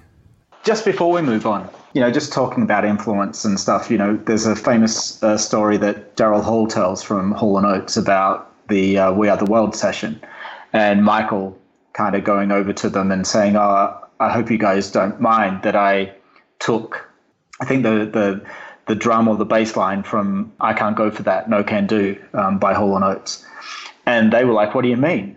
And he was like, "Oh, you know, I I kind of took the inspiration." From that and they were like we don't hear it you know and i think that goes to the point of you can be inspired by something and take it and the journey that you go on brings it into something completely new. But you as an artist think, oh yeah, but I didn't get there by myself. I kind of took so and so as inspiration. And that's what artistry is about. You kind of you listen to something and you hear it all throughout, you know, in Prince's career and Stevie Wonder's career and whoever, they're listening to somebody else. You know, Prince is listening to to Weather Report and kind of hears what they're doing and then creates 1999, which has a very Weather Report kind of feel to it. You know, people then hear 1999 and then they create stuff. And it's not necessarily that you're copying, it's just that you're using that inspiration, that power of that music to kind of be a springboard for you as you leap into a new area. And I think that's something that we need to just be mindful of in, in these discussions about, you know, stealing is such a uh, such a bad word, but And it does um, happen. it- like people do steal music and then replicate it and try to pass it off as their own. Like that's that's why there's law courts. That's why there's copyright um, For sure. situations. For but sure. this, in my opinion, this is not one of those situations. And I'm with you, Andy. I think I think that Billie Jean at at at most is just a matter of being inspired by a particular thing that might have bubbled up in Michael's subconscious. Who knows? But it is a brilliant song that deserves its place on the pedestal as being one of, if not the greatest songs of all time. And um, I don't think any anything that Quincy has said is ever going to change that, ever. Agreed.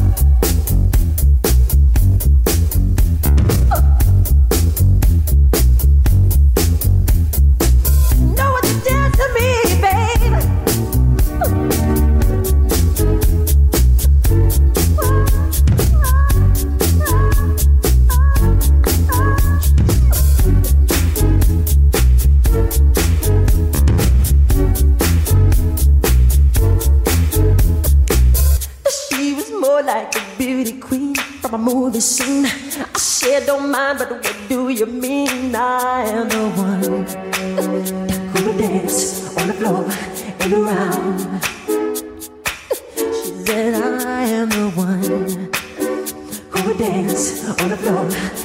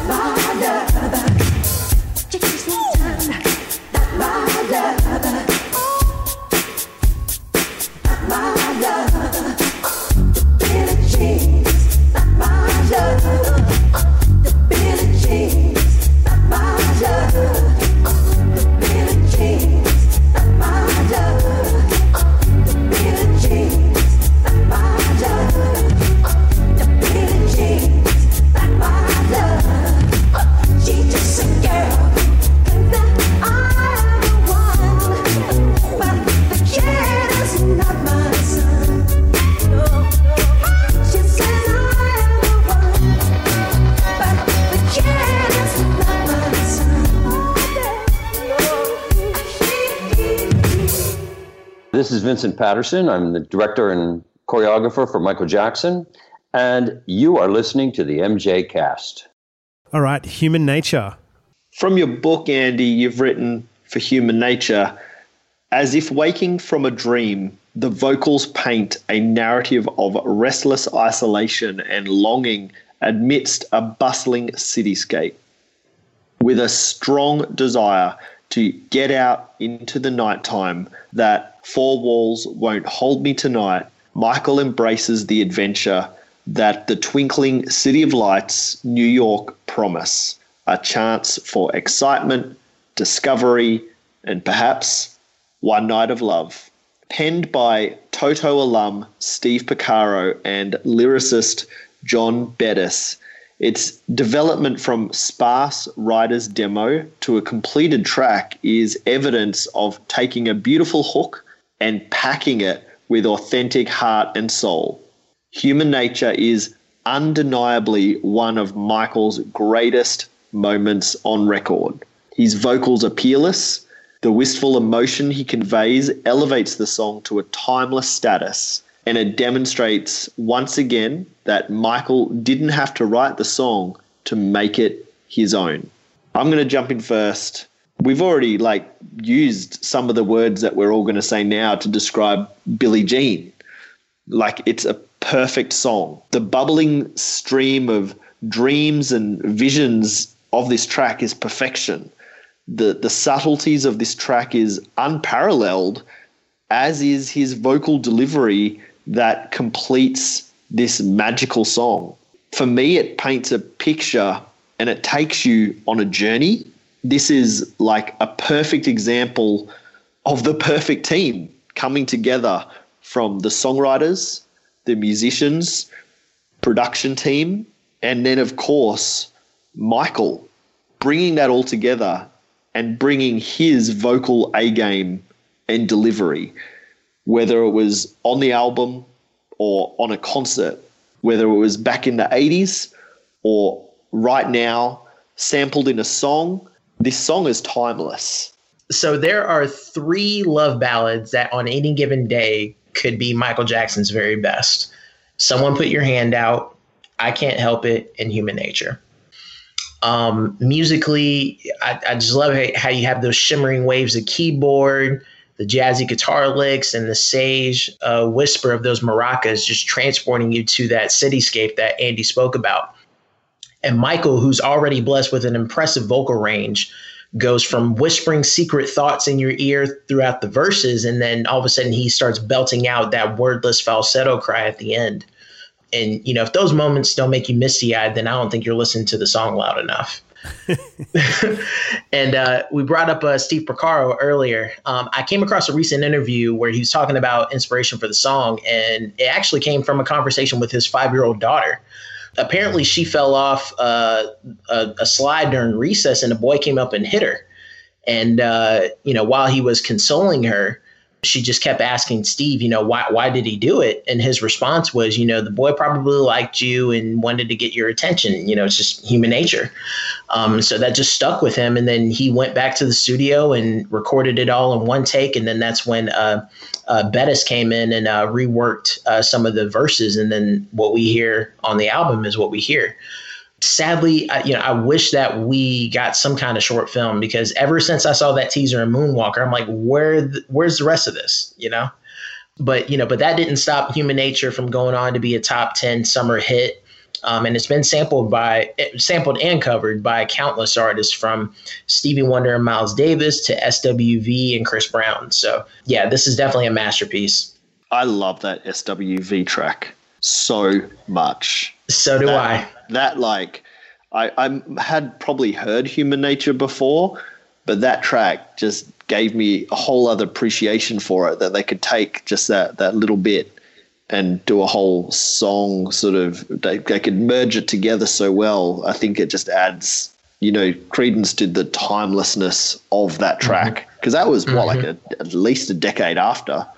Yeah, yeah, yeah. It was, it, was- it was in the 90s. Um, uh, uh, right here showed up on the first Free Willy film, and then immediately after that on Free Willy 2, we hear Childhood. So you get a you get a one two punch when it comes to Michael Jackson Free Willy. So Nice. I mean, what can you say about human nature? What I love about the song is that even though it's placed firmly in 1980s technology, everything is kind of the, the, the leading edge synth sounds and, and arrangement. The song has such an organic feel to it.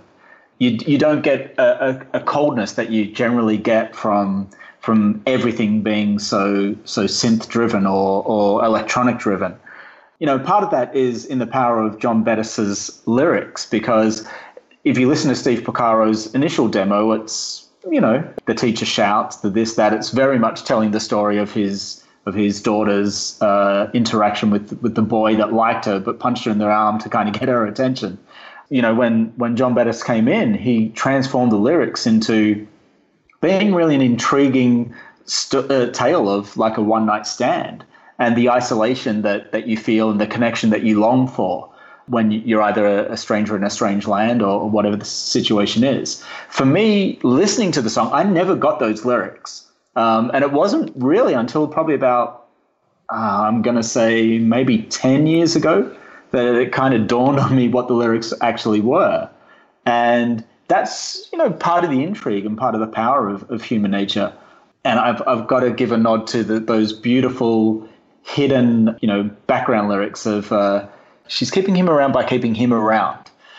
There's just, again, just layers and layers and layers of real intrigue in what's being sung, in how it's being sung, even the the you know long extended exclamations of why um, was something that Michael did in the moment in recording that uh, that song. It wasn't you know something that was written. It was just an expression, and it really becomes kind of the the, the cornerstone of that track. This is again side two of uh, of Thriller is near flawless, and uh, Human Nature remains one of one of the greatest songs that Michael ever recorded. Yeah, it's it's it's absolutely magical, and anytime I'm really, you know, standing on you know a high rise or looking out my window at cityscape, seeing city lights, I don't know why this song. You know, maybe it's the lyrics. I don't know, but it just comes to mind. The whole feel of it. I love it. It is one of my favorite songs on Thriller and of Michael's catalog in general. And I think that he obviously loved it a lot as well because it's in. I'm pretty sure it's in most adult tours that he did, except maybe the History World tour. It's not, I think Stranger in Moscow replaced it. Correct. Correct. For history, but for all of his other solo tours, it's in in, in there and it's gloriously live in in the This Is It rehearsals. Beautiful song. I love. I too watched that interview recently, a, few days ago, with um, Steve Porcaro, and and I, I was fascinated by the fact that the Toto members like David Paich and, and Steve Porcaro were working on so many keyboard melodies and songs for Michael for his consideration for Thriller. And this song, another little tidbit in that interview I found, I found interesting was that this song was was not really meant to be one of the main ones that that Quincy and Michael were going to consider. It was like tacked on That's the right. end. It was tacked on the end to a bunch of other David Paich melodies that were Mhm. meant to be the main ones that were going to be considered, and that Porcaro just put it on the end of it to see what would happen, and that's the one that Quincy found and loved, and Michael ended up loving as well. And Mhm. uh, yeah, it's a, an absolutely beautiful song. I love the lyrics. I love the mysterious nature of the lyrics. They're not clear cut. They can be interpreted in different ways, and they can be, you know, they are quite cryptic as well. But yeah, beautiful vocal delivery. I love the the falsetto ad lib type things happening at the end of the song as well. Good job, guys. Well done. All right, here we are, track eight on side two of the LP. PYT, Pretty Young Thing. There is a sweetness embedded in the track that has kept it from aging, and while not overly complex musically, it does allow the musicians the chance to play their hearts out with little flourishes and runs. And whilst not vocally challenging, it has the ability to improve moods and place a smile on the face of any listener. It's the album's moment of fun dance pop that isn't meant to change the world, but is designed to get the feet moving. For a track that some critics derided as throwaway and forgettable, PYT has stuck around as a moment of pure pop jubilance. It will continue to be a shining example of Michael at his most joyous best. This song is really great as well. It's um, definitely one of the most fun songs on the album. Uh, you have some quite serious um, songs coming before it with, you know, oh, geez, Be- Beat It's about gang violence, Billie Jean's about a stalker, and Human Nature's about a one night stand. So you've got some some heavy material coming in there. And then PYT is, is just this fun song about a gorgeous woman and I think I think it, it is excellent. Um, it's not a song that I actually go back and listen to all the time. Similar to "Baby Be Mine," when it pops up on my shuffle for Michael's music, I definitely stick with it and I love it. You know, I think that there's a um, a demo as well that's quite different that it grew out of. The song went in a different direction to what it was initially intended but I love where it ended up. And I think it's fun that, you know, the Jackson sisters, Janet, Rebbie, and Latoya are there doing backgrounds on this song. Uh, that's that's really cool. And yeah, it's it's just a fun, upbeat, awesome song that fills the album out really well. Uh, and it's it is a favorite. You know, throughout the years, you, you you know, even though it may not have been a number one hit, like there's still a lot of people that talk about it as being one of their top Michael Jackson songs, which is interesting that it's had a life of its own without having a video necessarily. So, Mhm. yeah, Oh yeah, there's a uh, a YouTube clip of uh, Tavis Smiley interviewing James Ingram about the making of PYT, and uh, he was saying that he's never seen anyone go as hard as Michael did in the recording booth. Um, you know, while Michael was singing and dancing, like just going full out, James was saving every bit of his energy so he could put it into the microphone. And um, and at the end of the recording, you know, Michael's just drenched in sweat and you know, he goes up to James. He's like, you know, am I singing it right? Did I do okay? And James just like, he's like, dude, you can sing it however you want. Like, you just killed it, you know? So just, you know, hearing stuff like that is just, it's just a testament to Michael's uh, commitment, you know, like he truly was a student of his craft. And, you know, and if it didn't give him, you know, the goosebumps, then he wanted to make sure that he would go back and record it however many times he needed to in order to get that emotion to come across. So, I think with you know when you couple his bubbly confidence with those elastic synthesizers that you know just kind of squiggle into your ear hole, you know it's no surprise that PYT charmed its way to the top ten on the pop charts. So for me, this is a great track, and it's like right, it's teetering right on the line of being a classic song. Any any given day, it, it could be a great or a classic track. So I, I really really love this song. I'll be quick on this one because in all honesty, PYT was never a huge favorite for me. Um, Mm. It listening to the album from from day one, it always felt light. It always felt a little bit too pop, a little bit too bouncy for my liking. I didn't really get to appreciate it, strangely enough, until I was at the uh, the Vegas residency that Prince was doing, the 3121 shows. And uh, he had a uh, DJ who would just was kind of like the support opening act. So the DJ just would play for like two hours, and then when Prince wanted to come on, he would come on.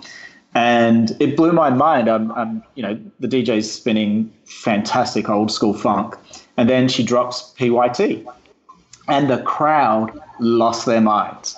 I'm there kind of stunned, thinking, hang on, I'm at a Prince show and I'm hearing Michael. It's like, you know, all my worlds colliding. But it, it, it just lit the crowd up. And I had the very same experience many, many years later at a Panic at the Disco show of all places. And again, the pre show music's just playing. PYT comes on. The crowd loses their mind. And it made me kind of step back and go, wow, so many people are connecting to this song that, you know, barely broke the top 10 when it was released, but somehow has become the party jam of Thriller. And for a whole generation, it's like this happy, go to, carefree kind of track. And it really made me go back and appreciate what, what the song contained. And m- my evaluation of the track has, has been revised. Um, but yeah, for a very, very long time, it, it wasn't uh, a song that I really paid much attention to. But I'm glad I do now. Wow. Yeah, I, I would have to say you're the first person I've ever heard say that. Yeah, that, that's that's interesting. I think there's a couple of things about the song though that does date it a little bit, like the synth in the. I can't even describe it. I don't even know how to describe it, but there's like synth within the song, um, within the chorus, that probably dates the song a little bit more than the other songs on the album for me. But I don't think that's really hurt it in the long term. It's kind of now just seen more as a fun retro pop song that people still love. Agreed. Yeah. Yeah, I, I, love- agree with that as well. I love that story, Andy, of, of how you found your appreciation for it and took that step back and going, what's going on here? What what's resonating with everyone with this track? I love that story. Thank you so much. Uh, just really quickly for me to wrap up PYT, for me it's MJ at his joyous best indeed. Like I've I've always loved this song. His vocals are pure groove and soul, and you can't help but tap your foot and bop your head to the beat. It's just such a light and fun song. It needs its peaks and valleys, not only in sort of tempo, but also in emotion. And this is like, you know, up there as one of the high emotion songs of, of good times. But here we are. We, we've arrived at the last track of the album, The Lady in My Life. Mm-hmm. And this is talk about underappreciated. Oh, yeah. Here, here we go. Dripping with old school soul, The Lady in My Life is another slice of perfect production. Closing out Thriller Lady in My Life had a more mature, sexier Michael on display. Not only do you sit back at the conclusion of the song floored by what you just heard, but also the other eight tracks that preceded it. Lady in My Life was the perfect way to close out the album as it shows Michael at his peak and has you wanting to listen to the whole journey Thriller has taken you on once more.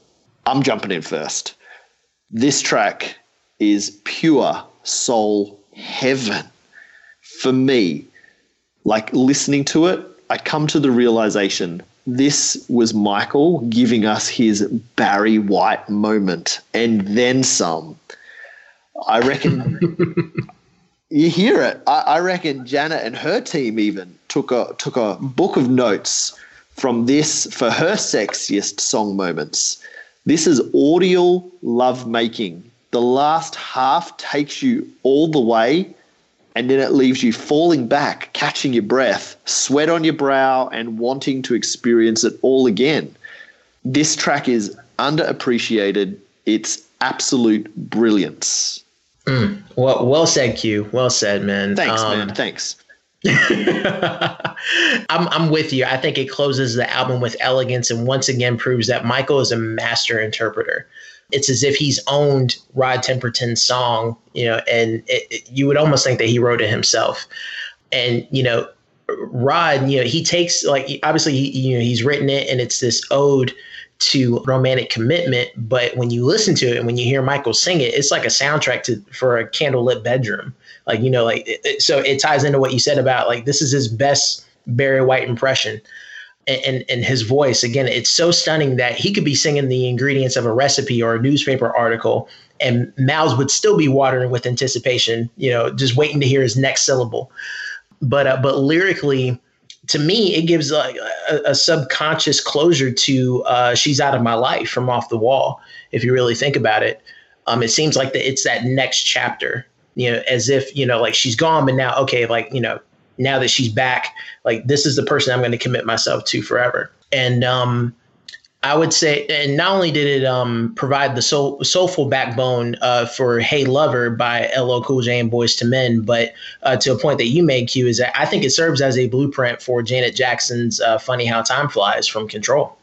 Yep, there you go. That, that's probably the first one, I, and then later albums as well. I reckon. Yeah, I'm I'm fully with you guys on this song. This is a an absolute gem of a song, and it is totally underappreciated in not not only by the general population, but I think in the fan community as well. It's really not spoken about all that much compared to how great the song is, and it's sort of um for me like the best stuff on Off the Wall revisited on Thriller and I, I I love it. It's you know uh, it's got a it's just like when you look at the the the credits, the people that worked on the song. I mean, you got Greg Phillinganes on Rhodes, Quincy Jones production, obviously, David Paich and Steve Porcaro from Toto on synthesizer.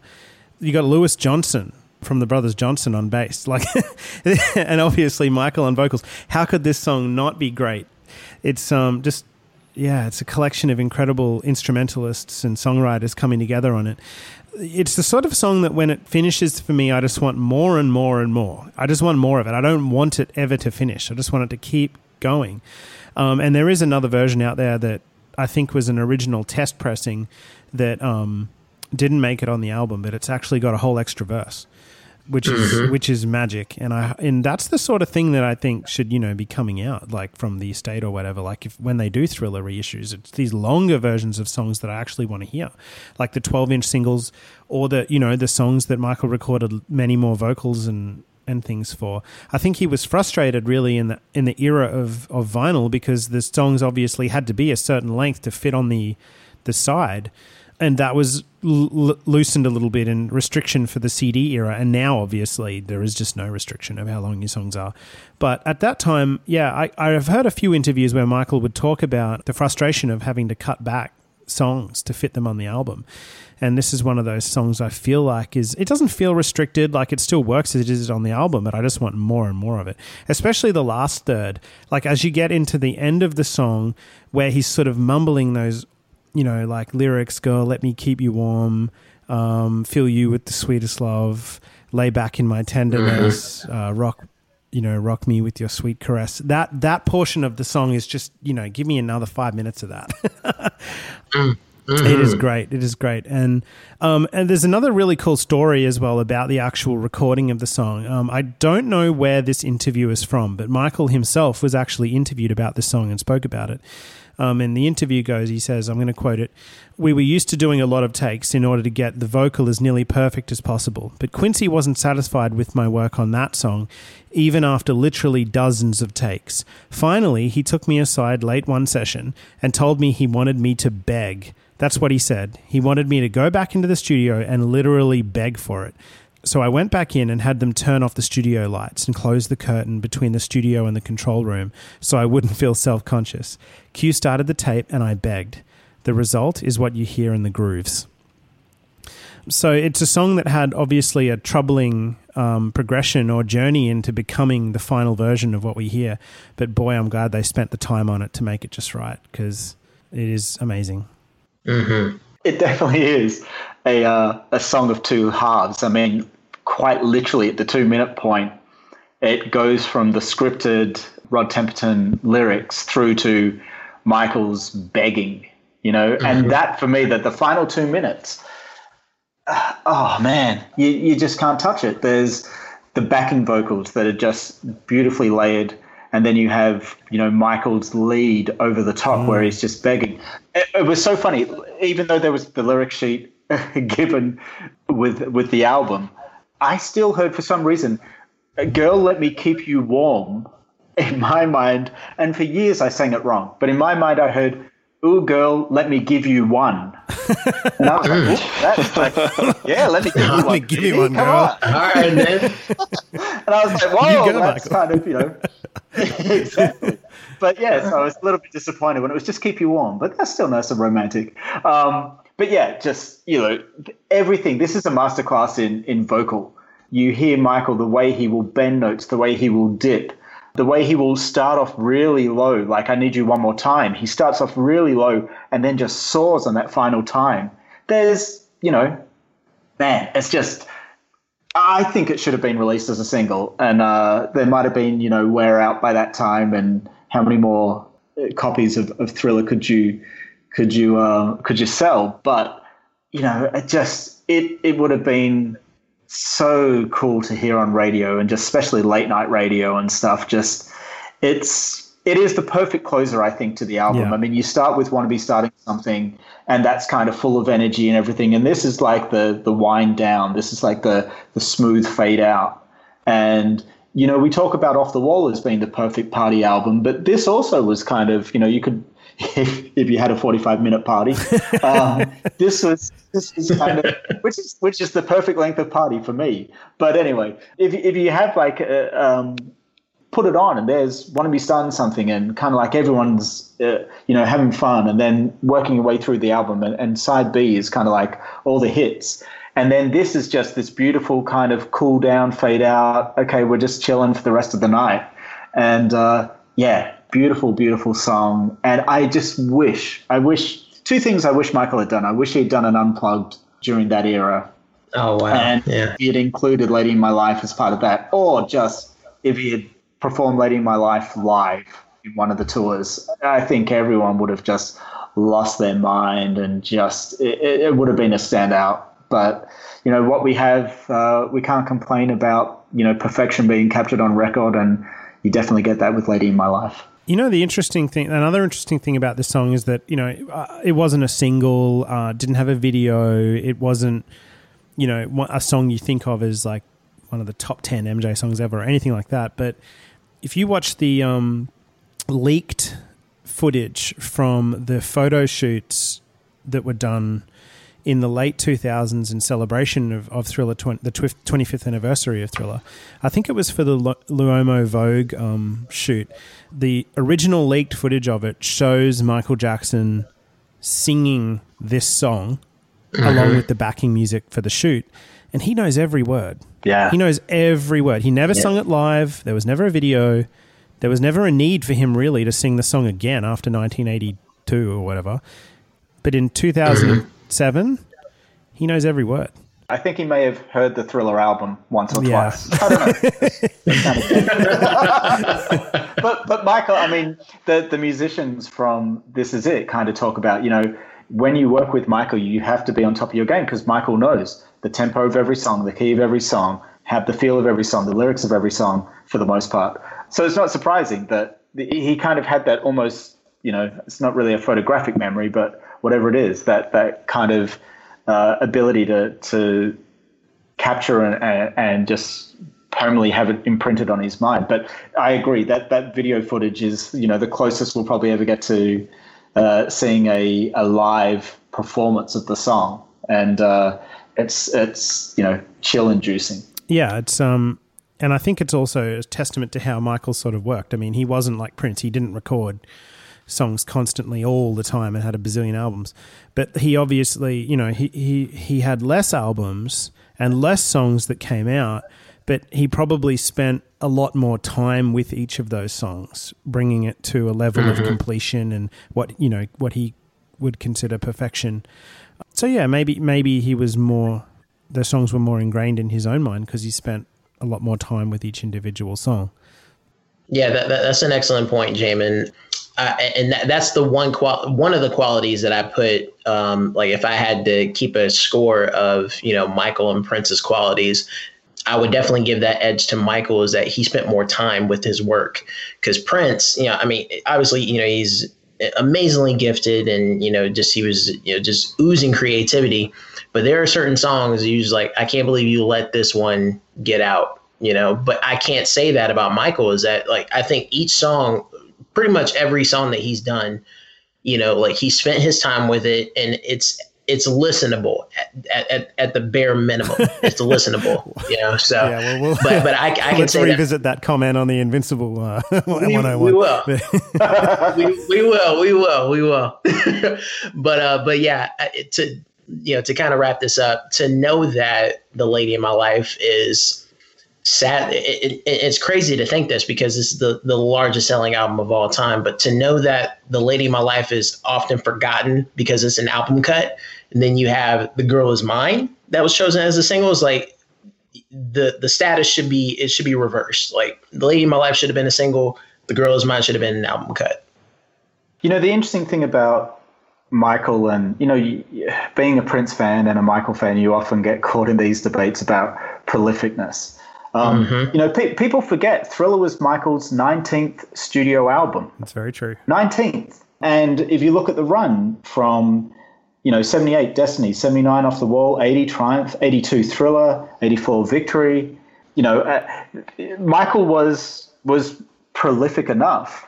Um, it- sure, he wasn't, you know, recording an album a day like Prince kind of got to, but he, yeah, there, there seems to be, I think, because, and definitely it happened with Thriller and, and everything post Thriller, but because Michael would release an album and then have two years of the album being released and appreciated and tours and things like that, that there was longevity to what Michael delivered. There wasn't kind of a flash in the pan moment of, okay, here's a no knock on Madonna, but here's a new Madonna album and here's the three singles off it or four singles off it.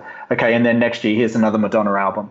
Michael would kind of, you know, drop the album and the album would have a shelf life of two years. You know, there would be single after single after single uh, released from it and charting and being really successful.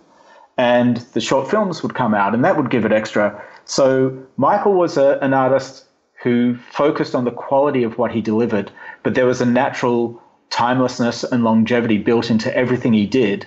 Um, so he wasn't the most prolific artist of of his era, but he was definitely someone who had longevity in, in everything he did. Andy, we, I mean, this is this is a topic that's, um, you know, we think about a lot as Michael Jackson fans. But Michael, obviously, after Thriller, for Bad and Dangerous, History, and, and Invincible, was really still striving to have um, that massive blockbuster of an album that would change the world. And you know, not not just in terms of him chasing those album sales, but in terms of his life overall. What what sort of an impact do you think this ginormous album and its success had on the man, Michael Jackson? Sure. I think, you know, Thriller was a blessing and a curse for Michael. Um, it achieved everything he wanted to achieve from an album being made up of, you know, song after song after song that's just perfection. And he also had that ambition to be the biggest, you know, selling artist of all time. It's interesting. Michael was bred uh, through the Motown system and from his dad, uh, his dad's focus that success was in material things. Success was in the number of units sold. Success was in how many Grammy Awards you receive. Success was in how many number ones you had. And so, you know, people will talk about Michael as an artist who was constantly chasing that, but that was just in his being. He was, you know, from from age five, it was win the competition. That proved that you were the best. Then at Motown, it was get the number ones. That proved you were the best. So Michael was constantly having to prove himself and chase himself in terms of his his own theory of what success was. And so when Thriller came around, it was definitely his goal. And I think he talks about this in um, Moonwalk, where he says, you know, I-, wanted to have the biggest selling album of all time, and people laughed at me. You know, there's that great story that with Bad, he was writing on mirrors, you know, 100 million sales. That kind of told you the ambition that, that he had. And with Thriller, he achieved that ambition and, and probably surpassed it, probably bigger than what he even thought of. But it comes with people, uh, you know, it's that tall poppy syndrome of people wanting to celebrate your rise, but also then you become almost too big and people want to start taking you down. And for Michael, not only did that happen in the press, but it also happened with every subsequent um, release. No matter how fantastic and, and brilliant, bad, dangerous history Invincible was, everybody would talk. All the critics would talk about you know, Thriller, compare it to Thriller. So they didn't really give Michael um, the ability to grow as an artist without, you know, that constant reference point. And it definitely hung on Michael's shoulders, I think, and weighed him down and maybe restricted some of the the automatic risks he would have taken as an artist because whether or not it was a conscious thing, Thriller was always hanging over him. Yeah, well said. Well said. Yeah, it's it's kind of a sad story in a way. Like, I mean, as amazing as Thriller is, and it's a great era to celebrate because Michael was so young and positive and um, aspirational during this time. But I mean, when you look at the toll it took on his life, really, I mean, yeah. it is a sad it is a sad story in a way too. Part of me does wonder if Thriller sold twenty two million. You know, if it if it if it sold just that much, you know, would it have been a different trajectory? It still would have been for its time the biggest selling album, but would it have, you know, given Michael more fire in in the belly? I guess uh, you know the famous story being that you know when the Grammys kind of snubbed him over off the wall, that you know there was that okay, I'm gonna my next album they're not going to be able to ignore, and and it's true. But uh, yeah, there is part of me that wonders if he kind of, you know, reached for the gold ring and kind of got a couple of fingers on it, so got to hold it for a moment, but um, but didn't grasp it fully. Would it have been a, a different trajectory for him as an artist, and also the way he was perceived, more perceived by critics as continuing to grow? I mean, you look at Bad. Bad did something that Thriller didn't do. Bad gave five consecutive number one uh, hits but still, everyone refers to Thriller as the apex of Michael's uh, career. Yeah, fascinating, fascinating. Great insight, Sandy. Thank you.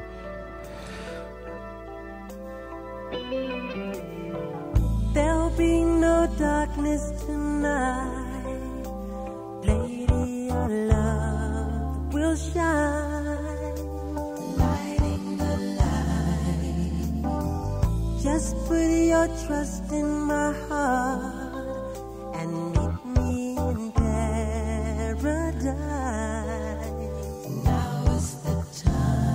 girl. You're every wonder in this world to me.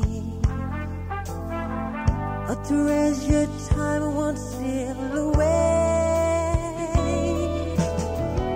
So let me keep you warm through the shadows of the night. Let me touch you with my love. I can make you feel so right. Just come into my arms while the world was spinning by in the glow of candlelight. I will show you you're the lady.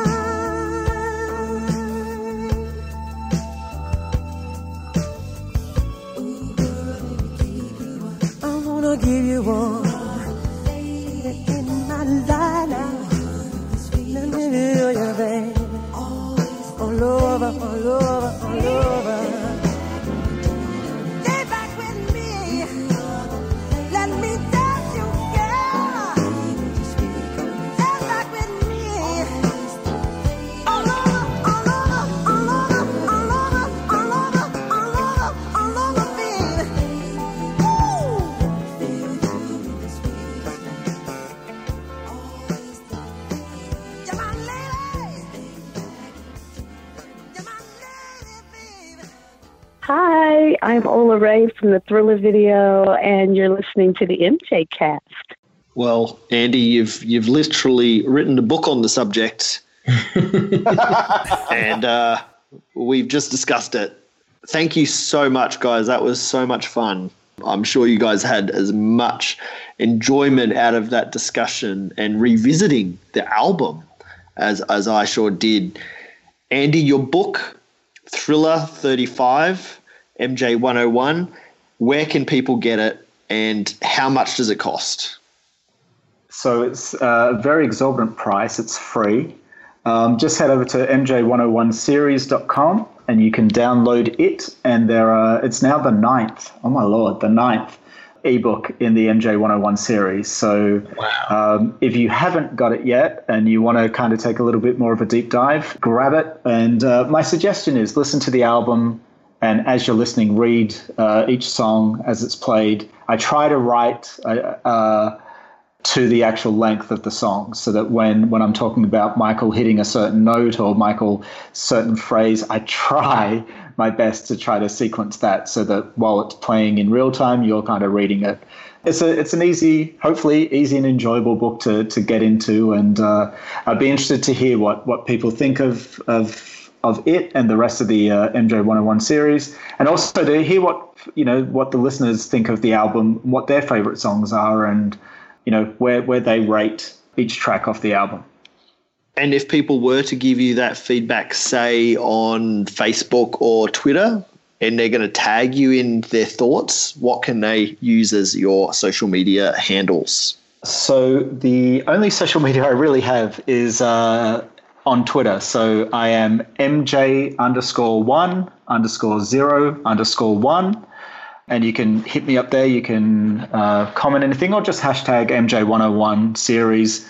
And I will uh, generally uh, find out what your thoughts are, good, bad, or indifferent. And it's, you know, just my way of celebrating Michael's music. And you don't have to agree with everything I write. It's not meant to be the final word. It's just meant to be a, a starting point for your own discussions and hopefully uh, a discussion in the fan community that's about the art rather than anything else. And we very much thank you for that because it is a terrific platform for these discussions. And, and yeah, we all here love your books, and it's not just how you pace them and the, the, the content, your great writing and your great thoughts and diving deep into each track, but the books themselves are gorgeous. They're filled with beautiful high res pictures of Michael.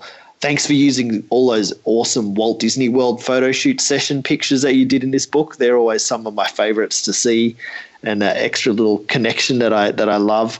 But yeah, guys, go get the book, download it to your device, to your computers. It's really well worth it. Not only because it's free, it's just they're great to read along, and especially with the album, which I did again this morning over breakfast to get all fresh for this discussion today.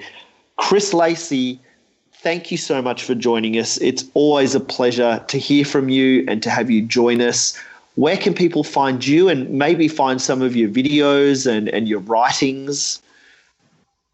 Oh, sure. Um, yeah. Th- thank you guys so much, man. Um, i- i- if anything, I I feel like I don't deserve to have a place at this virtual roundtable. You guys are just uh, just flooding with knowledge um, about Michael. but You, you do the dishes after, so you're, you're welcome back.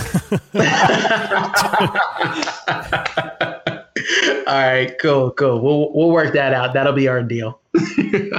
but yeah, uh, as far as um, you know, if anyone wants to find me on social media and uh, you know talk about Michael and you know just anything, I'm on Facebook, Twitter, Instagram, and um, I'll be more than happy to give you guys that information so we can include it in the show notes. And then uh, as far as my videos, um, I am on YouTube. Um, I don't upload as often as I should, but I am working on um, on a, uh short film of my own. So it's still in the process, and I'm aiming to have it done by uh, late summer this year. So, uh, so keep an eye out for that. And then um, I'm also with uh, Albumism. Um, I've done uh, tributes on Michael Jackson's Bad and Dangerous albums. We are recording this on April 3rd. So, uh, so what just came out today was my 30th anniversary tribute to Sade's Stronger Than Pride album. It's my favorite Sade album. So you guys check that out and let me know what you think. Nice. And Andy, you've written for Albumism as well, haven't you? Yeah, I actually got introduced thanks to uh, to Chris. Uh, it, it's great. It's just a celebration of albums as an art form, uh, both retrospective and new releases. So if you love music, head on over to uh, blatant plug albumism.com. Check out the great writings of uh, of many of the team, but especially Chris's stuff. He's he always does beautiful, beautiful uh, explorations on on great albums, and uh, also you know while you're there, check out a, one or two that I've written. Oh, you're so sweet. Jamon, we've got a couple of social links and people can find us and maybe the awesome show notes. Where, where can people find all of those details? All right, so we are the MJ Cast. We're a Michael Jackson and Jackson family podcast. We love covering news on on Michael and, and his family, and we also do special interviews uh, with people that knew and worked with with the King of Pop, and shows like this where we, we chat about the art. Um, but if you want to find us online, we're at a bunch of different places. We're at themjcast.com. That's our website, and we have all of our show notes there um, for different shows that we've done. You can follow links to things we talk about, etc. We are the MJ Cast on Twitter, Facebook, and Instagram as well. They're our main social networks. So we only have three main ones now. Bye bye Tumblr, and we are also at YouTube if you want to listen to our shows and interact with us there, you can go over to youtube.com slash C slash the MJcast. Uh, the only problem is with YouTube, um, our shows there are pretty truncated. They don't include some of the songs we play during regular podcast episodes because copyright. Uh, so we do strongly suggest that you subscribe to us as a podcast. Um, that's how we're intended to be heard. We're on Apple Podcasts, we're on Google Play, we're on Stitcher Radio. Um, we're all over the place in different podcast applications. Uh, if you need help learning how to subscribe to us as a podcast, don't hesitate just to hit us up on Twitter or somewhere like that at the MJ Cast, and we can give you a bit of a walkthrough. Also, you can email us if you want to talk about the show um, and give us some feedback, any show, show suggestions or, or different thoughts you've had around the show. The MJ Cast at iCloud.com is where you can email us. We love interacting with our listeners. Thank you so much, Jamon. That was awesome. Jamon, you've you've done so well. You know, coming to the table, doggone sick. You've powered on I through. know, right? It's uh, pretty bad flu. I'm I'm happy to be able to rest up now for the next few days. We've got another show recording though taking place um, next week. Trying to get in as many shows as we can recorded over the holidays before we're back. That's it. And uh, Chris, it, it's not just your help with the dirty dishes after this. You bring great canapes, so you're, you're welcome back. You're welcome back, man. Uh, I got to ask, what what is our next 101 show? Andy, what's on the horizon? What are you bringing out next? Uh, so I actually ran a poll, I think about a month ago, um, asking people what they wanted next. And the options from memory, I'm still working on a lyrics uh, MJ 101 book. Uh, I was looking at duets, so songs that Michael obviously duetted with other artists or featured with other artists on. And then there was also a, a little album called Invincible. And Invincible uh, won out. So as of a week ago, I have started my journey of uh, detailing Invincible, and I my aim uh, is to have it out in June to again just kind of put the focus back on Michael. Uh, not that it wouldn't be in June, but to put the focus back on Michael's art and to celebrate an album that was Michael's last studio album and to uh, really help people navigate their way through it. And uh, yeah, so June, expect MJ 101 Invincible. Exciting. We won't hold you to the wall with that. Like we we would rather you know you put the quality in and you just release it when you're happy with. Like I know I think the thriller one was delayed a little bit, but it was well worth the wait. So you just just be happy with what you put out. Okay. I mean, I appreciate it. Appreciate You've got it, till. October. That's when the album launched. Wow. Yeah. So much pressure. I know that's that's extending the deadline. I'm happy with that. And I'm uh, happy, r- r- happy to wait for a 30th anniversary as well if need be. Well, um, r- real quick, since since we're on the topic of, of his 101 books, Andy, I, I I didn't realize in, in, until you said it is this is like Thriller is your ninth book. Like that that's that's incredible, man. That's incredible. Well done. Thank, thank you, thank you. I just look, I I enjoy writing them. Hopefully, people enjoy reading them. And as long as uh, people are still interested in reading, I'll keep writing. So thank you. Well, you keep giving us free books. You can keep coming back to the table as well, Andy. You can clean the tables off, Andy. You can clean the tables. Uh, I'll be your busboy, no worries. Well, that's that's a wrap. So, listeners, head to mj101series.com for not only this awesome thriller edition, but all the other amazing free ebooks.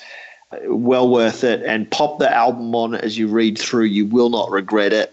And, it, you know, like us, it may have been a while that you've heard the album from start to finish which is always such a joy and such a great experience as that's how these albums were made.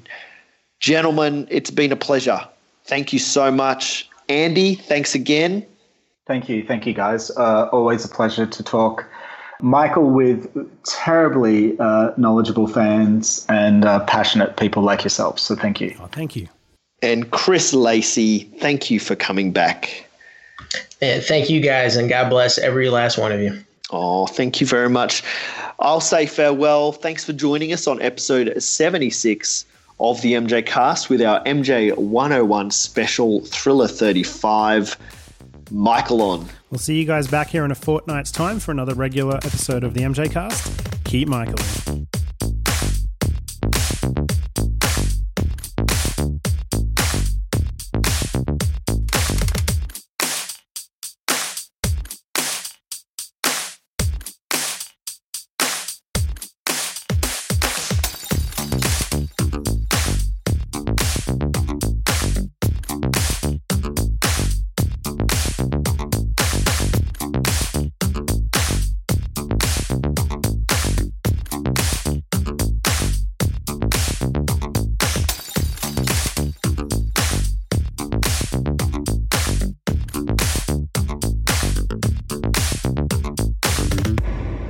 Here we are again. this time without Chris and without Q, though. Um, Andy, it's just you and I. We uh, thought we'd get back together uh, just for a little post show because um, I don't know. I just like the idea of talking about what what could be in the future for this album. There's still Hmm. life in this album. Do, do, would you agree? Yeah, I mean, look, it's it's a funny thing because I don't know how many times Thriller has been released, repackaged, and re-released, but the powers that be uh, still haven't arrived at what I think is the quintessential packaging for Thriller and what we as fans sort of would want. So it's uh, definitely got definitely there's a lot more room for it to be re-released or reimagined. Probably reimagined isn't a great word, but re-released I mean, it's already been reimagined how many times, but like, yeah, yeah. but I But, uh, agree with you. Yeah. I think there's still, you know, people are still discovering the album. It's amazing the amount of young people who kind of, you know, for, for my generation, it was kind of, you know, discovering the Beatles long after the Beatles had, had um, finished recording and discovering those quintessential albums. And for a lot of, you know, the generation that's coming up now, Thriller and Michael is kind of that touchstone for them. So it's got a, you know, the the genius and, and beauty of Thriller is that it will outlast all of us. Um, people will still be listening to it 100 years on and still marveling at it and still discovering new stuff with it. So, yeah, there's there's a lot more that, that can be gleaned from it. So when's the next anniversary? Uh, so the next one would be in four more years. So Yeah. that would be, what are we looking at? 32, um, which would be the 40th anniversary. Right. So Thriller Oh, sorry, 40. 22. Sorry. Uh, 22. My maths, my maths is atrocious. That's okay. 22. That's okay. I uh, yeah, I didn't do so well at maths at high school. So. um, okay, so so Thriller forty. Let's let's put aside the medium that it would come out on. We don't know what medium Sure. there's going to be if it's going to be CDs or whatever. But like in terms of what you think should come out for fans to enjoy, what you know, what products would you like to see within that package? For me, I've always wanted to hear the album as it was recorded, meaning that we all know the story that when uh, recording the album initially and doing the test pressing on vinyl, um, there was 24 to 27 minutes of music each side, which basically meant there was too much music per side for the sonic quality that they wanted. The more music you put in, the the tighter the grooves um, are on the album, and therefore the, the sonic quality diminishes. Um, so they went back and they trimmed a whole lot of stuff, which we've talked about. You know, they they lost a verse in "Lady in My Life." They pared down the intro to Billie Jean. Um, so there was lots of little surgical moves to trim the music down to around 19 to 20 minutes uh, per side. So what I always wanted to hear was okay, now with the advent of CDs and definitely now with the advent of uh, digital and streaming, the way that they could go back and you know represent those songs in their entirety. So we would have the album as it was fully recorded, the full version of "Want to Be Starting Something," the full version of "Billie Jean," the full version of "Lady in My Life," and get to hear the album the way that Michael intended it to be before they had to go in and, and do some of the surgery would be, you know, step one for me. Would you see those songs coming out as a side, like a second disc, t- uh, as it were, or would you like the the new Thriller album that came out, the main disc to be all the full versions?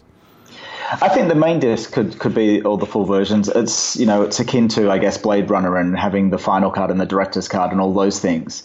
It could be packaged in that way that it was um, you know the, the artist's cut or something. Yeah, um, yeah. That was you know Thriller the complete picture. Yeah, I like that. I like that. That's cool because yeah, I mean, really, it doesn't change the the album. It just makes it better and longer. I mean, Yeah. you're just getting the full picture. Yeah, definitely. And for me, as someone who loves the creative process, I would love to hear um, the evolution of songs, the the demos that Michael recorded. And I know that we've heard "Want to Be Starting Something" and and Billie Jean, multiple demos, and we've also heard his. You know, you mentioned it earlier, the beat it kind of a cappella. What did you call it? The barbershop quartet Version. version, yeah. But to kind of hear things like that, where we see Michael's working process, and also, you know, the the writing demos that Porcaro did for Human Nature, and you know, even though I'm not a huge fan of Starlight, hearing that because within context, you understand the decisions that were made and the journey that was taken to arrive at this album. Yeah, yeah, I agree. So I, I'm a big fan of hearing you know demos and earlier versions of songs as well. So I'd agree with including those things. I'd also like to hear songs that were recorded that didn't make the cut, like the original Behind the Mask.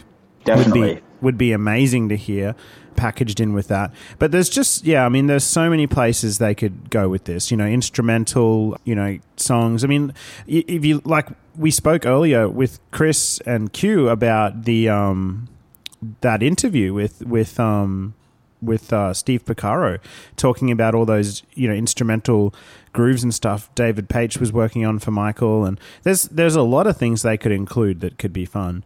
And of course you know you've got the videos as well. So it would be great to see all of them remastered in high definition and and put out. I mean there's only three of them um, Beat It Thriller and and Billie Jean but it would be great to see them in high definition quality uh, for for you know people to buy. And also, from what I understand, and correct me if I am wrong, but Michael had a full time videographer who would pretty much be with him. Um, I know that several people who were privy to the Paul McCartney MJ session for The Girl Is Mine said that that was filmed. So, Michael, yeah, I mean, the people we've spoken to before on, on the MJ cast have, have confirmed that, that Michael had cameramen with him all the time, like filming Yeah. really, really important parts of his life. Um, I'm not sure to what extent it was one person that was there all the way through. I know in the 90s, Hamid Moslehi was that guy. Um, He Mhm. was filming a lot of stuff, especially on the history tour. I'm not sure about the thriller era who it was, but yeah, it certainly wouldn't surprise me if a lot of that footage was captured. So that you would assume that there's got to be some behind the scenes footage of the making of the album, and I would love to, you know, see a whether it's a documentary or, and I guess they kind of try to do it with the uh, with the special editions, but hearing Quincy, Bruce, or you know, Steve Porcaro or whoever, almost sitting with the multi tracks. The way that there's a great documentary series called Classic Albums that they've done, you know, U2's Joshua Tree and Paul Simon's Graceland and a whole lot of kind of seminal albums. And they'll go back with the artists or the producers and have the multi tracks. And it's almost like they're rediscovering the song as they realize, oh, we never used this part. I don't know why there's a pan flute here, but hey, let's listen to that. And so they almost take you through the track in real time and, and drop you in and out of all the, the, the elements that make up the album. And that to me would, would also be an amazing thing to sort of explore. I agree. Um, time's running out, though. I mean, Quincy and Bruce are getting on. Yeah, yeah. Look, and uh, yeah, in the fan community, I'm, you know, Quincy might be a, a controversial person at the moment, but there's no denying his brilliance, and there's no denying the contribution he made uh, and Bruce to this. But yeah, time may be running out for that. But you know, as a as a fan, that's kind of one of my pipe dreams. Yeah, for sure. Um, I agree with you, and I'd like to see that, but also in a documentary combined with uh, footage and storytelling around other big moments within within the thriller era, like the Grammys, the um, recording or the filming, really, of the three main music videos, Motown 25 behind the scenes and rehearsals. The, Yeah. uh, the Victory Tour. I mean, thrill, the thriller era really is a pretty amazing time period. You could start it with Michael. This documentary, the story could start with Michael's disappointment around how off the wall turned out, even though it was like the top selling black album of all time. Um, he was still disappointed by that, and, and rightfully so. It was an incredible album, and it needed to have more recognition in, in terms of awards. But um, and then it could progress through, you know, recording the album, the the videos, the Grammys, and it could finish off really with the tragedy of um, the Pepsi incident and what mm. what that meant for his future career as well. Yeah. So you've got an incredible story arc of like roll. It's like a roller coaster ride of emotion. Definitely, and and it is kind of you know Michael's key sort of period of ambition and his talents for. I'm I'm going to go out on a limb here, but almost for the first time, his talents being able to catch up with his ambition. So he was at a moment where, as a songwriter, he was able to bring everything together that he wanted to present. You know, we definitely see his independence as a as a writer and as an artist developing with uh, Off the Wall and Triumph album, but with Thriller, he's really starting to, you know, he's co-producing songs. He's, you know, bringing pretty much finished versions of songs in where there's not too much needing to be reinvented. It's just the production quality now steps up. So Yeah. here's, here's Michael who has the talent to, to match his ambitions and seeing that process for me as a as someone who admires creativity, it's a phenomenal period in his life. It's a funny period because you're right. He did become completely, you know, he did become very independent in the studio. But um, behind the scenes, in terms of touring the album, there was a different story going on. And, you know, as much as I adore and love the Jackson family, like, there's no denying that there was an, a struggle there between Michael and his brothers around um, the Victory album and the Victory tour and the Thriller songs being in the Victory tour. And, you know, like, I, I would like to know the true story around what was going on in terms of creative jousting, I guess, between Michael and his family with, with that tour. Mm, definitely. So there's a lot of stories to be told in this potential documentary. So we've got disc one, the full album, to- like the complete songs. We've got disc two with demos and and rarities and grooves and extended cuts and all kinds of things, and then we've got uh, the music videos being presented in high definition, and we've got a documentary around the thriller and victory eras that's that's exciting. That's really exciting. That's a free idea for the estate. Why don't you know they There can take go. that and go with it? But and look, uh, I'm I'm sure uh, you know if um, if uh, history is to uh, to be acknowledged, the you know what Spike Lee has done with um, Bad and with Off the Wall. I know Spike kind of talks about wanting to do Thriller next, and you know the estate almost wanting him to to focus on history. You know, for Spike, it's almost like that trilogy, those those three albums of of Michael and Quincy.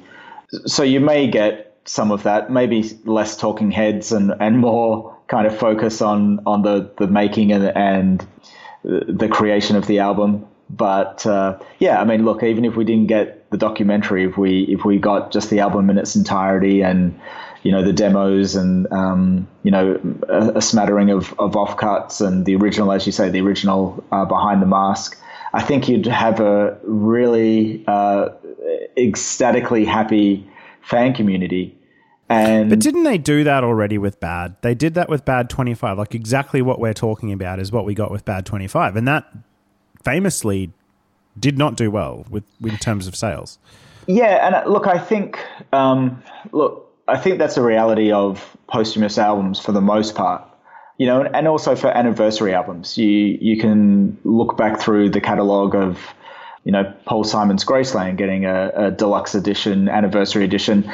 They generally, you know, you're, you're preaching to the hardcore fans, and rightfully so. There's a um, you know there's a rift within the the fan community about sh- you know and a dilemma about should we support should we not support anything that comes out from the estate and from Sony.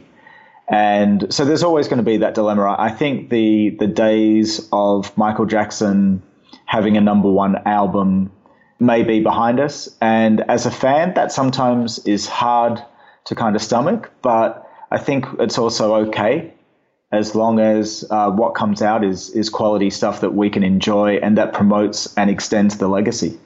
Certainly, and I used to have those hopes as well prior to the posthumous albums coming out. Um, that we would see Michael return to having number ones all over the place. But I slowly sort of realized that it's not actually possible because Michael's not here to even promote these albums. He can't do award show stuff, he can't do performances, he's not actually Yeah. here. So we're not actually going to see that again. That was lightning in a bottle. That was when Michael was here, and that's not going to come again.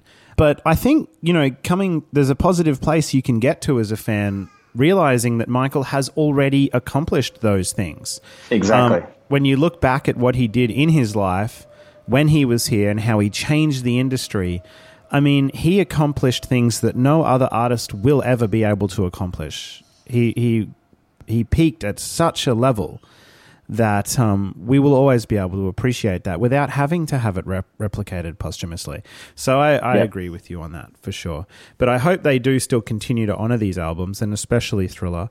Um, I just hope they don't um, take the road of hotshot producers and remixers coming in to do a new version of Lady in My Life, you know, like with a Yeah. rapper on it. Like, I really hope they avoid that. And that's something they've been doing even recently with the Bad 25 thing. Like, it doesn't, I don't, I don't know. I don't. Yeah. I don't like that. I don't like that.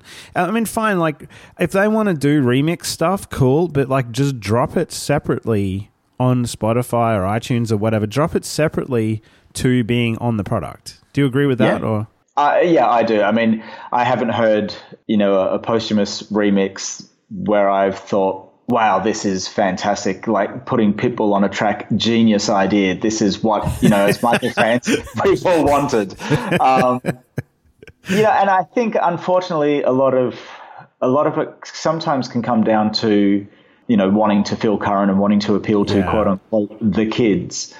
But I think that's misguided. I think you have to represent Michael as the artist he was and honor the work that he he did.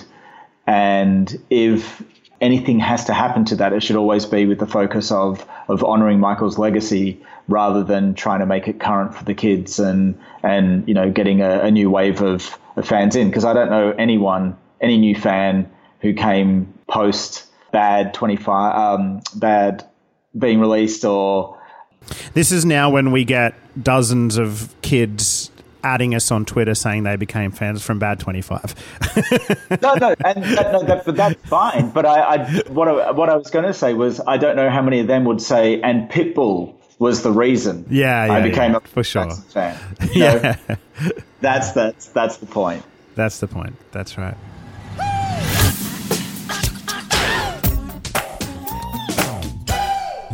MJ Cast.